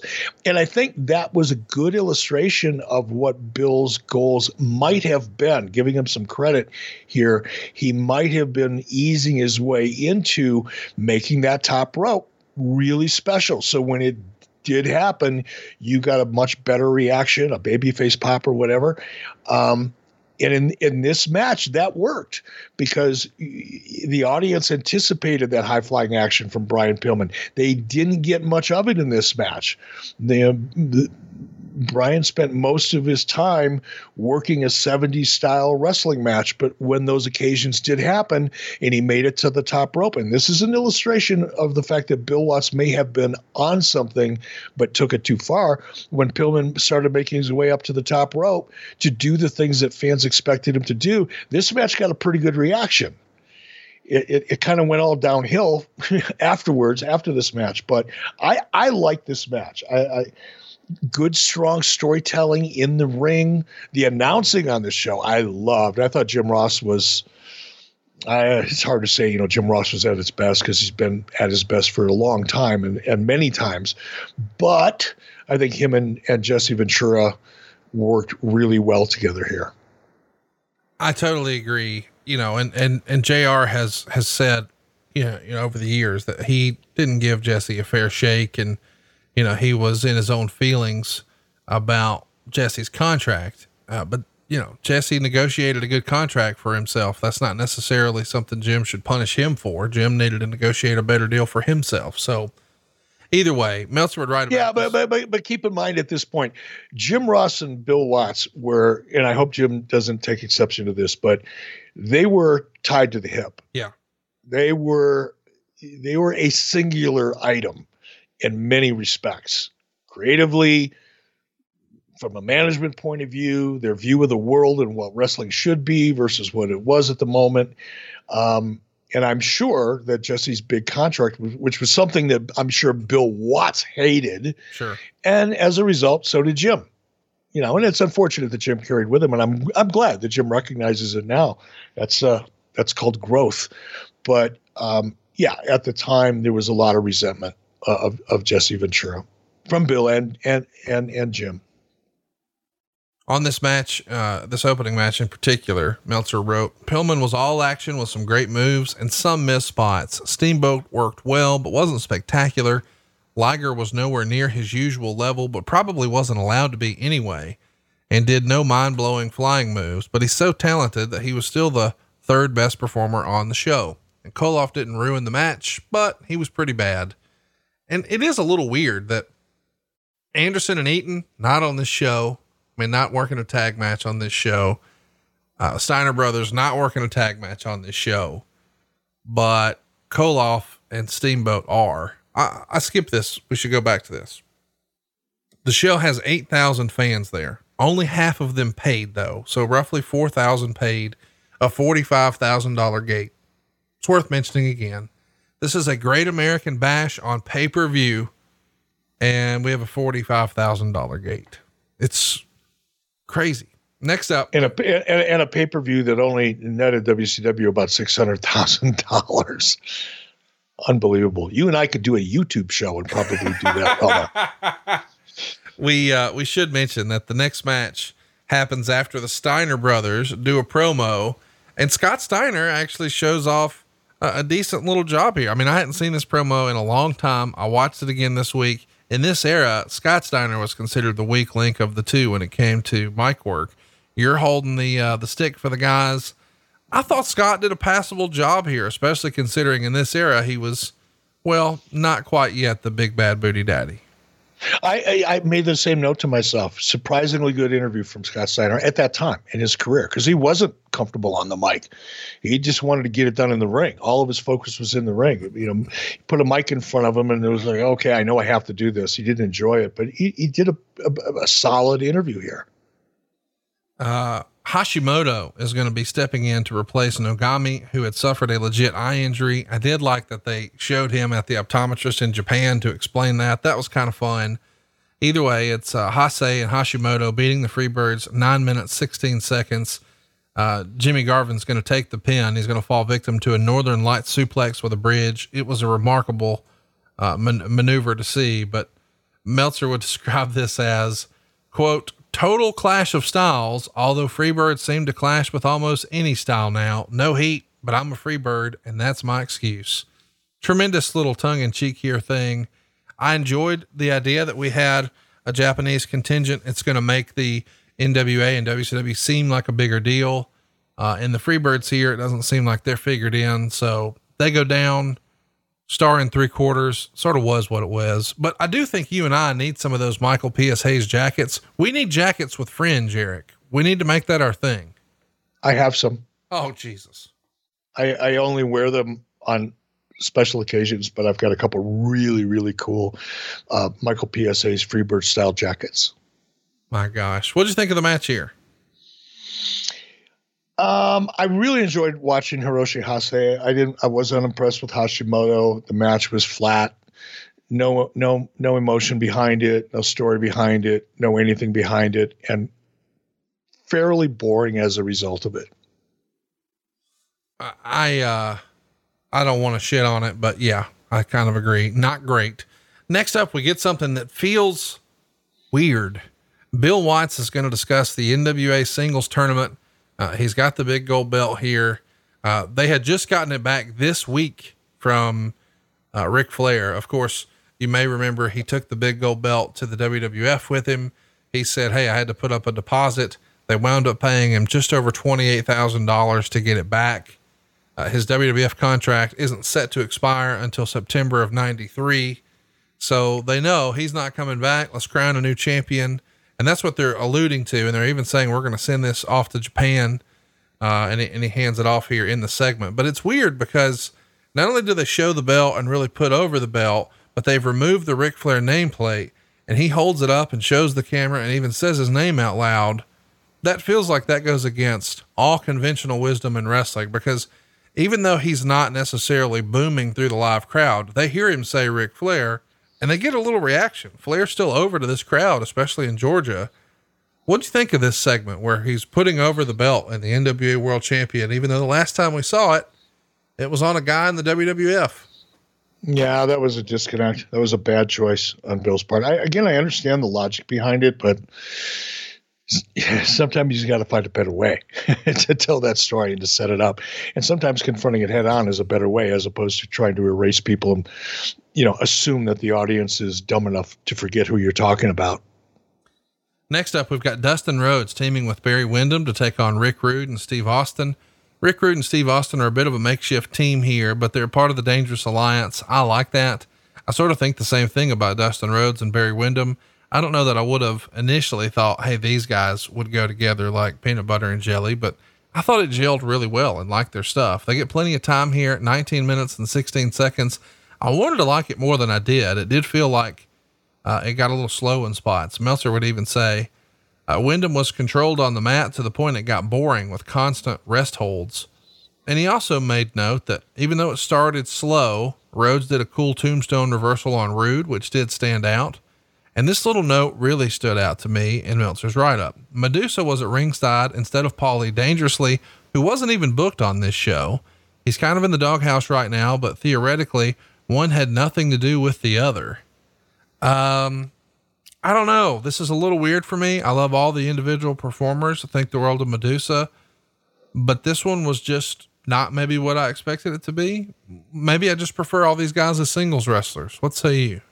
I think probably both of those things. You know, we, we all like them better as as individual wrestlers, but I think the real reason, the underlying reason why this was flat as fuck, is because there was no story. Yeah, there's just nothing there. It's a match, and unless you know. Rick Rude was a huge draw, which he wasn't. No one in WCW was. Unless Austin would have been a huge draw, which he wasn't nobody in WCW was. Same with Dustin, same with Windham. Unless they, all of these guys were massive draws, throwing a, a tag match like this together with Medusa, with no explanation, no story, no support behind it, um, is just a match. It just, it, it, I, and and then to kind of confine the action and limit the action to to the extent that this pay per view did, only exacerbated the fact that this just was a this was filler. No reflection at all on the talent. Zero. They did the absolute best with what they could do and what they had to work with. It just wasn't enough. Speaking of not enough, I can't believe what I'm about to say. Steve Williams and Terry Gordy beat Ricky Steamboat and Nikita Koloff in 21 minutes and 39 seconds, and the match got a dud rating. A dud rating can't believe a Doc and Gordy match with Ricky Steamboat. We'll pretend Nikita's not here, but those three feel like sort of smart mark, dirt sheet, newsletter favorites, whatever you want to call it. A dud rating. But I got to tell you, sitting at home, I agree. Too damn long. What'd you think?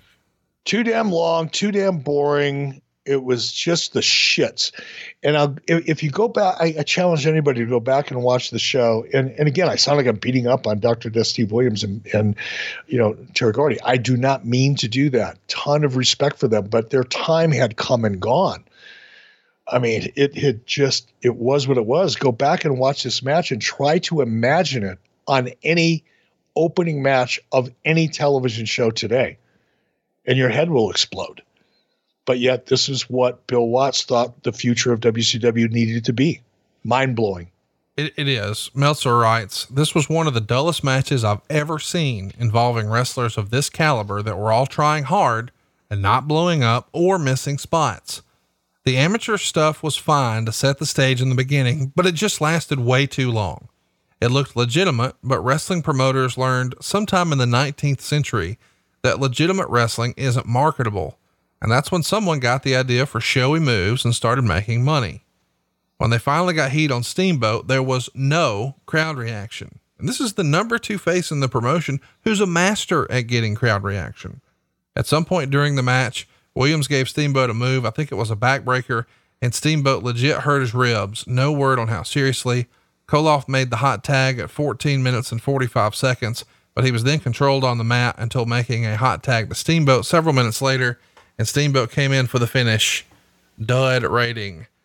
It's just unbelievable. I don't think Ricky Steamboat ever had a dud rating in his life, but here it is. It's just a miss. We did miss something that was kind of fun though. Uh, we got a backstage interview with Harley Race and Vader. You're holding the stick. I don't know why, man, but I really liked the pair of Vader and Harley Race. What'd you think of their promo? I thought it was great. I, I, thought I did a fantastic job, by the way, through this show. I, it, it is no wonder I was the premier C Squad announcer in all of professional wrestling at that time. Um, kidding here, just the kidding. Premier C Squad. It needs to be a T-shirt though. Yeah, I mean, really, I was the best at being third of the best of C squad of the C squad announcers at this time. Uh, I'm the best third uh, stringer there ever was. You hear me? no, but I think we should write write this date and time down. Whatever, whenever you listen to the show, all of you hundreds of thousands of fans around the world, because 83 weeks is a worldwide global phenomenon. Trust me when I tell you this. But write this date down. The minute you hear this, I agree 100% as vociferously as I can express it with every comment that Dave Meltzer made about that match. Every one of them. The most clear, articulate, accurate representation of the match that we just talked about and an opinion and observation within the context of the time that the match took place in. You'll never hear me compliment, I don't think you will. At least you haven't heard me compliment Dave Meltzer up until this point at least not to this extent. Might have been the best commentary and the most accurate and honest commentary that Dave Meltzer will ever type. Next up, we've got Rhodes and Windham getting a win over our Japanese competitors Hashimoto and Hase. 14 minutes, 55 seconds. Another really long match. Meltzer would say first half of the match was all scientific and not bad, even though again, there are no crowd reactions. The Japanese did so many moves US fans aren't educated to yet. Actually, from a technical standpoint, this was a good match. Rhodes was punished until Hase missed a double knee drop off the top, and Rhodes made the hot tag to Windham, who went to the finish, two stars. Rhodes and Windham, very talented performers here. I'm into it, but I can't help but think in hindsight, if they were wrestling the Steiners, maybe there would have been a bigger reaction, but it, it wasn't to be. What did you think of this one? Um, it just bored me to tears. I, I, and I felt bad for both Barry and Dustin um, watching this. Here's the other problem. I mean, there was multiple challenges with the show, and there's a lot of reasons why the crowd was deader than dead. Uh, I mean, forget checking their pulse. Most of them needed autopsies by the time the show took place. The fact that they were dead was already well established. Now we need to figure out exactly why they died and and one of the reasons why they died, and this is where a tournament can really come back to bite you in the ass. You've already seen these guys. This right. is their second time out, right? Right. Or third, second time, second time out. You don't care anymore. Yeah. You just don't care. And for the, I just felt for the talent so bad. You know, here's Dustin and, and Windham coming out on what the fifth match of the show. Uh, we're almost three quarters of the way through the show at this point.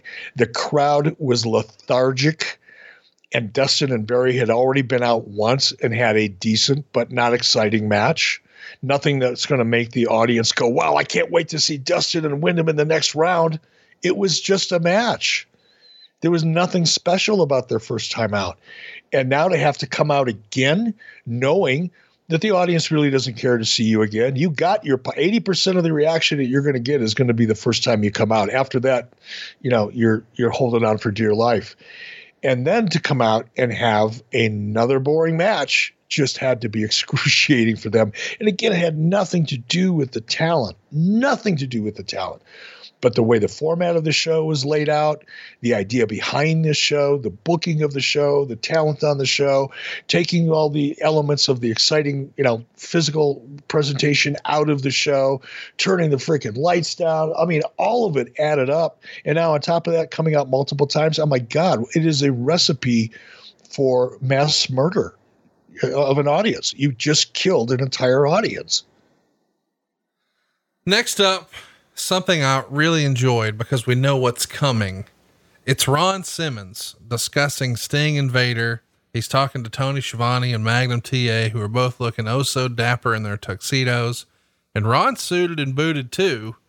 And we know that when he's talking about Sting and Vader, this is of particular importance because three weeks from now, Ron Simmons is going to become the world champion.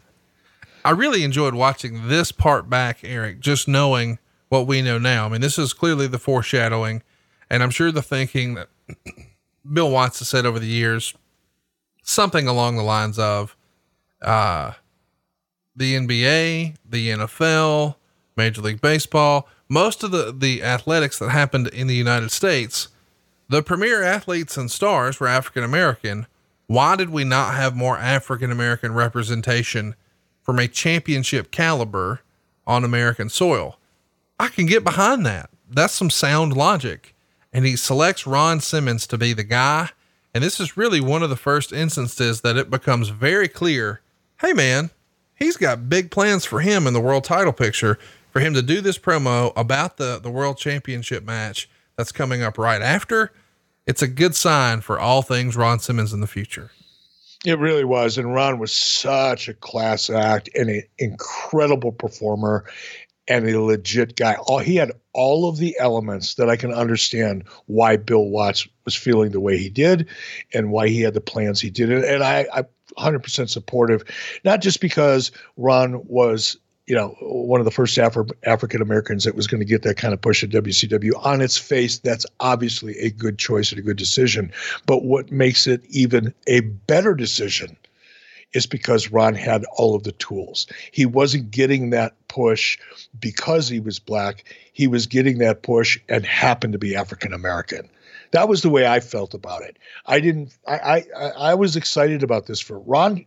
Ron was so, of all the talent on the WCW roster. To me, Ron Simmons, other than Sting, was one of the most charismatic, understated compared to Sting in many respects, but credible. Yes. I mean, I mean, the shit that he did in the ring, his backstory, his look, his voice, his promos by God, if there were 10 things that you, uh, 10 boxes that you had to check in order to be qualified to get a push like this, Ron double checked every one of them. It was really a good time. It is. Good. I mean, I mean, it was a good time in WCW. It's fun to look at the way he was presented too. You know, we, we did double down on his legitimate athletic background with him. I think he came in ninth in the Heisman voting, but he's a defensive player, uh, the only player at the time. And this is really rare. I mean, it happens a lot in, in professional athletics, but in college athletics, especially in that era, to have your jersey or your number retired is a big deal. And that happened for him at Florida State. So just a, a, tremendous deal. And it's also worth mentioning the context of that. Florida State was considered one of the prime time collegiate football organizations in the early 90s under Bobby Bowden. So it's not like this is some random school that maybe had their heyday once upon a time. No, he was the big deal at a big school that was really, really hot and winning national championships in that particular era. But also, too, the training montages, the way they showcased him. People always talk about the build for SummerSlam 02 when The Rock was sort of passing the torch to Brock Lesnar. And you would see these guys like running stadium stairs and things like that. They were doing that for Ron Simmons, which was a stark contrast to what's happening on the other channel. The other channel's got Papa Shango and Berserker and Nails and Doink and some of this stuff Whereas here, we've got a guy who is a legitimate collegiate athlete who's, you know, sort of staking his claim that he's coming for the world title. And I've always really struggled with this piece, and I don't know how much how much we want to do, talk about this or get into the weeds on it. But we all know that Watts is going to get fired, and we know what he's going to get fired for. But way before WCW, he drew major money, and his biggest star he ever worked with was Junkyard Dog and he had Ernie Ladd in his inner, inner circle. And ultimately, it's his call to create, and I can't believe it took until 1992 for this to happen, the first black heavyweight champion. It's hard for me to reconcile all that. That's all the same guy, Eric.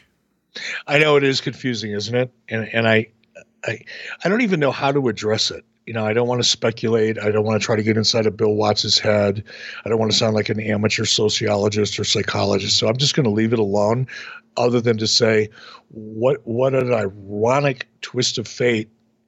You know, Bill Watts' departure in WCW went on to become. It's just, it's weird.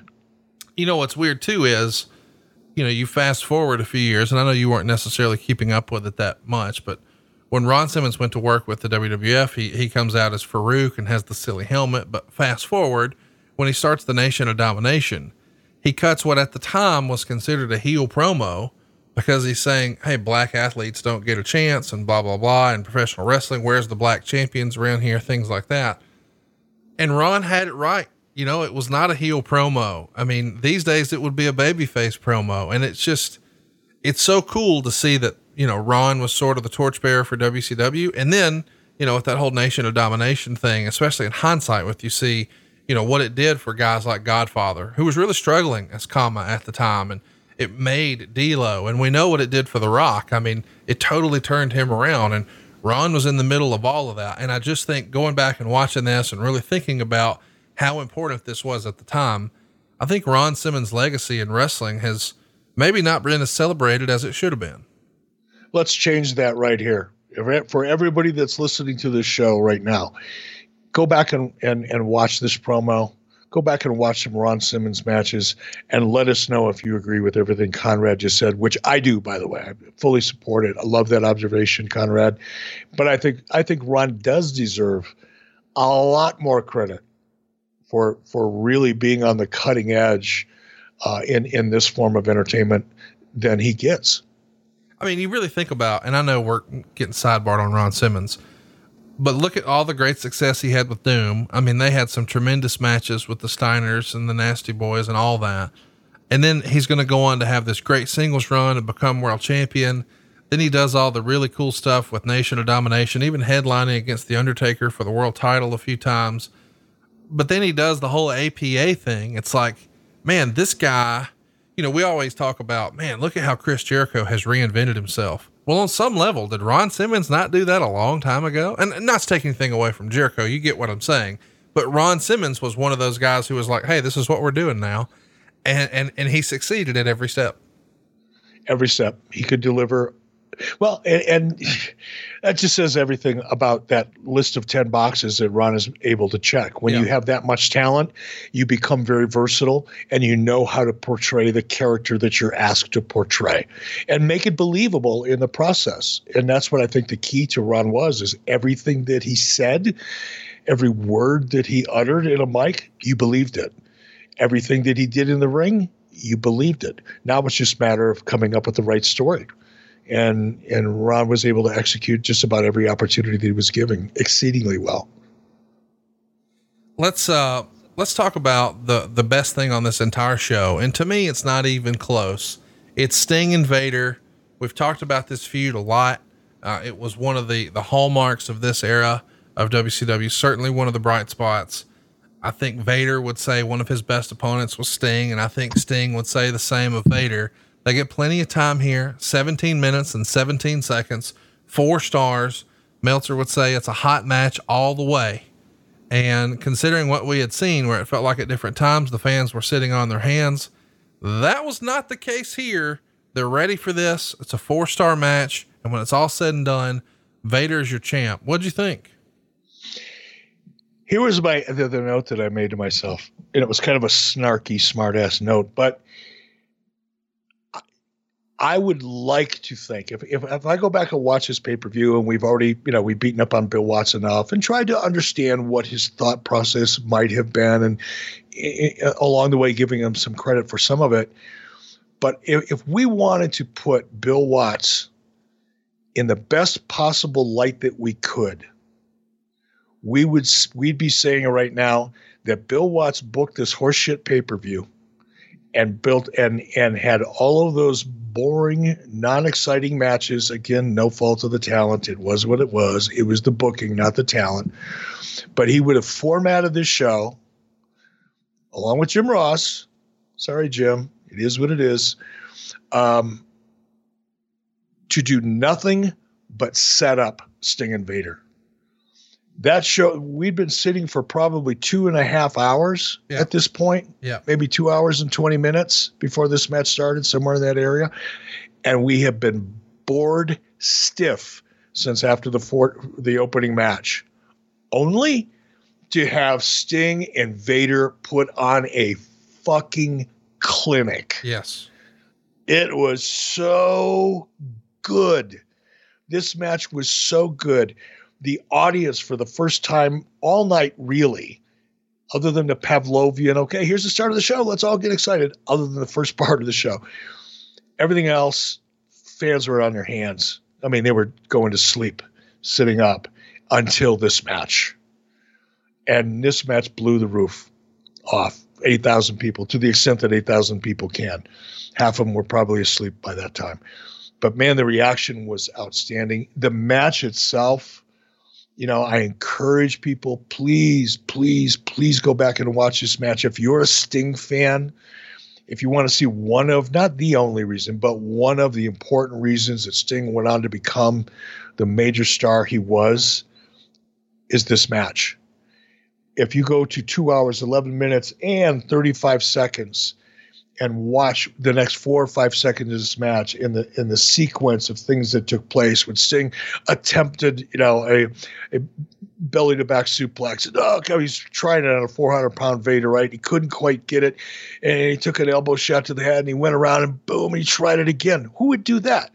Sting would do that, and this time he got it. I mean, the crowd reaction was fucking phenomenal. And then about two two hours, thirteen minutes, and eighteen seconds, obviously Vader's making his comeback. You know, he executed some kind of a, a a move. I don't recall what it was. Where Sting landed on his head, presumably was dazed and confused, and as Jim Ross would speculate later on, may have had a concussion at the time. Sting, being the baby face that he was, he was at a distant. He was in the underdog because Vader was so much bigger. The story was classic David and Goliath only only the fans really really loved David because he was so exciting and brought so much passion and energy to the match. And then and and David in this case Sting gets up he staggers around so believably well so well executed. Sting was selling you know trying to get to his feet. He's barely he's wobbling. He sees Vader standing in front of him. He reaches out and he throws a punch out of desperation. Vader let that punch come within about a half an inch or an inch. It, timing was impeccable. Vader just backed away from that punch. I mean, this looked like a scene out of a movie sequence. It would have taken a week to shoot.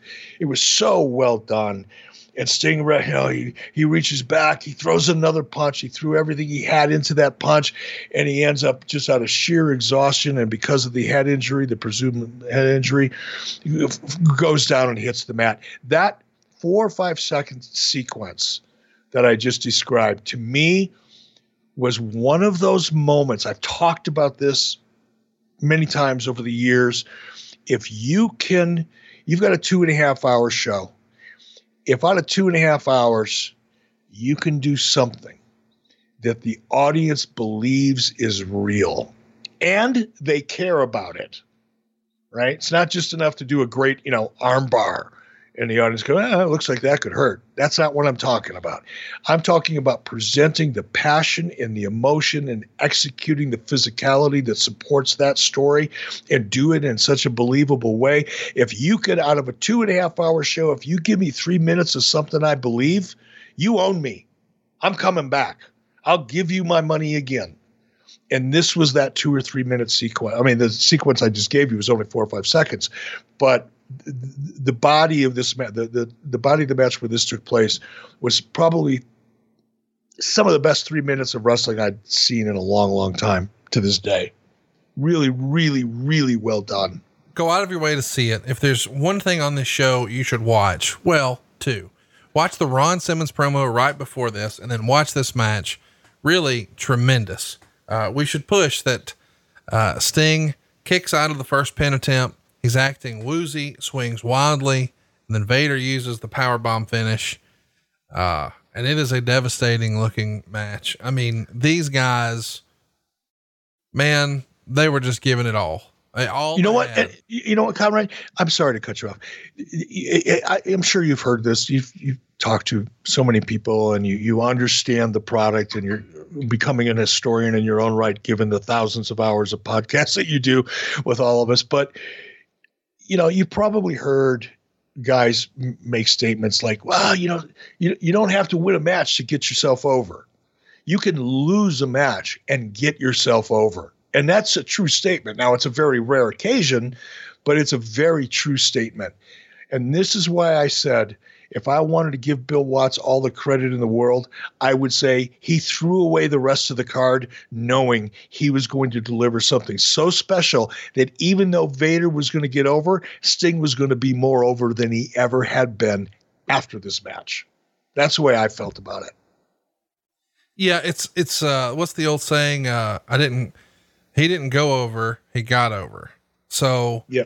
Yeah, Vader went over, but Sting got over. Really tremendous. And it's weird to look back at this in hindsight because I think of Vader, and that's still to come, but I think of Vader as being this dominant world champion. And really, he's essentially a transitional champion here. We're going to take the belt off of Sting, and three weeks later, we're going to put it on Ron Simmons. The buffer is Vader. And we know that Vader's going to have a series of devastating matches still to come with Cactus Jack and Ron Simmons, and of course, Sting. So, there's more there for Vader in the future, but at least in this moment, he's essentially a transitional champion of sorts. Uh, let's get to the main event. Doc and Gordy, Rhodes and Windham, 21 minutes and one second. And when it's all said and done, Doc and Gordy win. They are now not just your WCW world champs, which they won at a house show on July 5th from the Steiners. Now they're the NWA tag champs as well. The Steiners come out at the beginning of the match, only to be sent to the back by Ole Anderson and Doug Dillinger. Ole is the special guest referee, and he's sort of the special referee for all of WCW. That's one of the things that Watts has implemented here. Uh, they do a, a 20 minute sudden death where they pick things up with a few near falls before Williams pins Rhodes after a clothesline, and Rhodes like cut a flip when he did it. It gets three quarters of a star. It's not the way you want to finish a pay per view, considering the last match. Uh, it feels, you know, I hate to say this, but it feels like the NWA thing feels like a waste of time almost. The fans were so hot for Sting and Vader, and then this is like a balloon where they just let the air out. Like when when the final count comes, one, two, three. There's a mild smattering of applause, but it just feels like a lot of other people were like, okay, this is over. We can leave now. I mean, almost as if they were in court, not a wrestling show. But you compare that to the crowd that watched the match before, and man, it is night and day. What it, I mean, it, as you and I were talking about, you don't have to, you don't have to go over to get over, and and how Sting, although he lost to Vader, you know, he was probably more over than he was before the bell rang. I firmly believe that. Um, this match was the exact opposite of that.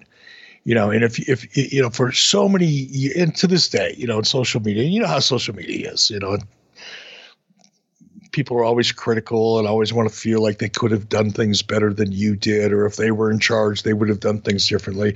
Why didn't you give this guy more of a push? Like giving somebody a push in and of itself is is the factor in if someone gets over or not and here's a perfect illustration of why I've always subscribed to the theory that that's bullshit.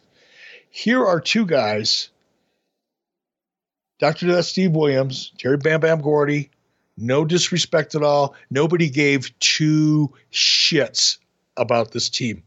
Not their fault. No story. Hadn't been around, hadn't built them up, and they didn't really deliver the kind of match that the audience wanted in that era. Yes, they were tough guys. Yeah, I know Dr. Death Steve Williams may have been the toughest son of a bitch on the planet for a minute or 10 or 20. It doesn't matter because that doesn't matter to the audience. They don't care how tough you were in college. They really, really don't. Even if Bill Watts did, and even if Jim Ross did, the audience did not and will never will. It's what you deliver in the ring. And this match delivered absolutely nothing in the ring. Not only did it deliver absolutely nothing, but to add some insult to the injury that Bill Watts was trying to prescribe as the solution for WCW going on into the future, Dr. Death Steve Williams, after 21 minutes and almost one second of boring me to tears in this match, beats Dustin Rhodes. His finish was a clothesline. His finish was a clothesline. Ugh. I mean, were, I mentioned this at the beginning of the show. Go back and watch this match. This is the main event. Yeah. The most, the, the entire format should have been built to create anticipation for this one crowning match at the end of a show. Not that I haven't, you know, produced a couple stinkers myself. I have. We all have. But those of us that have actually produced shows. But this match was so bad. There's a guy sitting hard camera. He's wearing a white sweatshirt. You can't oh, yeah. miss him. Yep. Nobody at home could have possibly missed him. Nope. He's sitting there with his arms folded like he's waiting for the cop to finish writing the ticket. Mm-hmm. I've never seen anything like it in my life. This and now you've got Terry Gordy and Bam Bam Bigelow, who you know tag team champions, NWA and WCW this was the epitome of you can push someone all you want. If the if the audience if it's not what the audience wants it doesn't matter. It's not the push it's the people in the push and the story that supports the people in the push. That's what matters. You can put straps on people titles championships whatever you want to call them. You can drape people in gold. It doesn't mean the audience cares. It just doesn't. And this was an example. We should mention you uh, mistakenly referred to him as Bam Bam Bigelow, Terry Bam Bam Gordy, but I know. I'm sorry. I, am sorry. Too, too much coffee. Thank you for picking that up.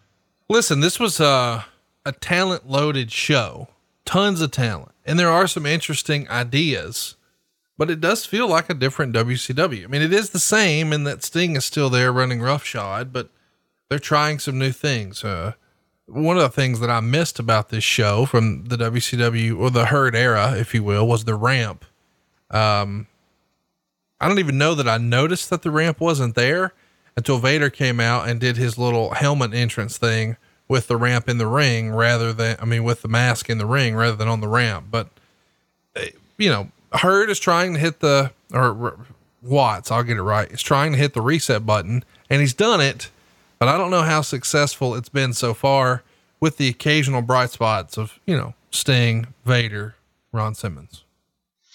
No, I mean, I don't think we have to beat it up any more than we already have. Um, this is the third time out of the evening for Dustin Rhodes and Barry Windham. Yeah. can you imagine? I'd like to talk to Dustin about this time, what this felt like, because Dustin was still pretty young, very young in his career at this point. But to come out for the very for the third time in the evening and having to follow the Sting Vader match. Yeah. Can you imagine any more um, overwhelmingly depressing feeling than to have to be last following the Sting Vader match after you've been out twice already? As oh it, my God. As if that's not enough, too. They card out the babyface team that everybody loves. Like the Steiners are over, over, and they bring them out right at the beginning of the match and then send them to the back. So it's like, yeah, oh, and, my, oh my God. And achieved absolutely nothing. Not just that, it had to piss everybody off. Like, the idea being, okay, another Windham Rhodes match. Not shitting on them, very capable performers.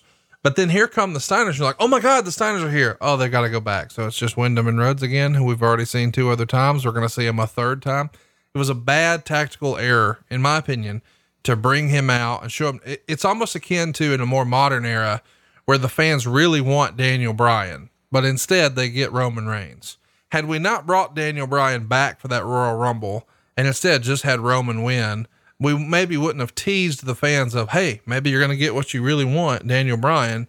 But because he was in the match, they wanted him to win. And when he didn't, man, they shit all over Roman. And I think it's sort of the same thing here where it's they really wanted the Steiners and instead they got teams they'd already seen three other times. I didn't think about it from that perspective, but that's probably why that guy in the white sweatshirt that was sitting there with his arms folded, he wasn't bored, he was pissed. Well, it's just like, well, okay, we're going to see these guys again. And listen, we've beat this up uh, long form, go watch the pay per view. Actually, just skip to the Ron Simmons thing and the Sting Vader. And if you want to, just for shits and giggles, go to the very end uh, and take a look and see what you think uh, of the anticlimactic finish. By the way, Jesse Ventura did make comments about how the crowd was not uh, was not happy here in Albany, Georgia. Uh, and, and Jesse, his, his get up here, how would you describe what he's wearing?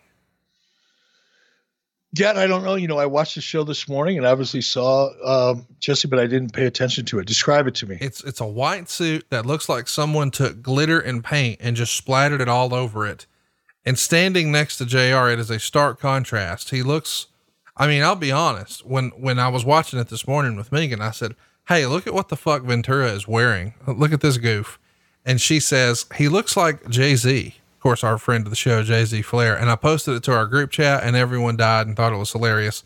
He looks absolutely ridiculous, but uh, it was a fun show to go back and revisit, and it was fun for us to get some context to a different time of WCW where you were there, uh, but you're seeing some of the missteps that management's making. We know when you get your hands on the thing in short order, things are going to start to look a little different. But next week, we're going to do something that nobody ever thought would happen. We're going to talk about your first day at work in WWE last year. It's the Raw reunion from 2019. Uh, this was a very special show. They brought out all the big guns. Stone Cold Steve Austin's here. And they did like a little bit of a documentary about this. And there's even footage of you meeting Pat Patterson out in front of the ramp. And he asked something and he said, I don't know. It's my first day here. It's my first day at work the, the gist was, how are you liking being back or something like that. And we're going to have you sort of walk us through that whole process. What a day behind the scenes looked like your first day at work. What should we expect next week, Eric? You know, I, I, honesty, you know, I'm, I'm going to be as honest as I can about my feelings and my observations at the time. I was, I was very overwhelmed, you know, in a lot of ways. It was a massive transition for my wife and I to just pack up all of our shit and Beverly Hillbilly our way from Cody, Wyoming in a pickup truck and a four by eight foot U-Haul trailer, drive across cross country and show up at corporate headquarters in WWE and be dropped right into the middle of a whole new world from the one that I'd been living in for nearly, you know, 15 years. So I'm, I'm looking forward. I'm going to probably go back and watch that show and uh, refresh my memory a little bit. And hopefully you can play a clip or two for me and we can kind of add some context that maybe no one's ever heard before. We're going to wrap up the month on July 27th with hashtag Ask Eric Anything. If you've got questions about the Raw debut, go find us on Twitter at 83 Weeks. And a week from now, check us out at 83 Weeks and look for questions where you can pick Eric's brain and ask anything you want. As a reminder, you would have gotten this show early and ad free by several days if you would have joined us over at adfreeshows.com, where Eric, we've had the most feedback we've ever had for a bonus show we called it Eric Fires Back, and I'm proud to announce that that will also be our July bonus show. People are really digging this, Eric, are they not? They sure are. I don't think I've ever had this much feedback from anything I've ever done since you and I have been working together. And it, it, it may, I'm, uh, a, I'm getting a little nervous about doing the second show, but I'm looking forward to it. It's going to be fun. We've got your old pal Greg there, and so much more. You don't want to miss it. Join us on all the fun over at adfreeshows.com. Don't forget to pick up your Glizzy King shirt over at ericbischoff.com. He is at eBischoff on Twitter. I am at Hey Hey It's Conrad, and we are out of time. We'll see you next week right here on 83 Weeks with Eric Bischoff. Hey Keith, um, I wanted to have a quick talk with you about your experience with Save with Conrad. Is it okay if I record it for the podcast? Yeah, that's fine. Awesome, awesome. I've been telling you for a long time that SaveWithConrad.com can save you money, but don't take my word for it. First off, what made you come to Save with Conrad? I was to the point where I had two mortgages, and I was like, man, I'm, I, I really don't like having to write two checks every single month. Mm. So I was, I was really looking to consolidate and make it into one and then save some money on top of it. So I pretty much maxed out a credit card and I was like, well, I'm not going to get anywhere only making basically minimum payments. So I was like, if I refinance, I'll be able to pay off that credit card. So that really was what motivated me to do it. How was it working with Jimmy and the team? He was awesome to deal with. I'd recommend him to anybody. Um, Is there anything through this experience for you that we could possibly change to make it smoother? Really, I think um, you guys did a really good job. Um, I really don't have any complaints, honestly. How much money was Save with, Save with Conrad able to save you through this whole thing? I'd say it's around twenty thousand dollars when it comes down to it. Um, it could be more than that, but I'm just a rough estimate, probably about twenty thousand. Now, if you could tell it, tell our podcast anything to encourage them about say, with Conrad, what would you tell them? In Conrad we trust, man. that I love it. I love it. So what are you waiting for? Find out how much money you can save right now for free. You don't need perfect credit or money out of your pocket. Even credit scores in the 500s can be approved. And if we can't save you money, we won't waste your time. But because we're licensed in more than 40 states, we can help more families than ever before. Find out how much money you can save right now for free at savewithconrad.com. Oh, and did I mention you could skip your next two house payments? Hurry to savewithconrad.com. NMLS number 65084, Equal Housing Lenders. Woo!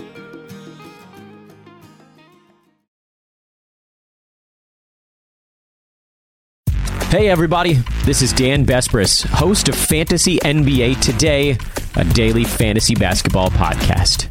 We cover every box score from every game, every day. Plus, bonus shows on buy low opportunities, players to stash, schedule analysis, and really anything you could need to smash your league into deliciously tiny pieces. Catch the Fantasy NBA Today podcast, part of the Believe Network, on YouTube or wherever you listen.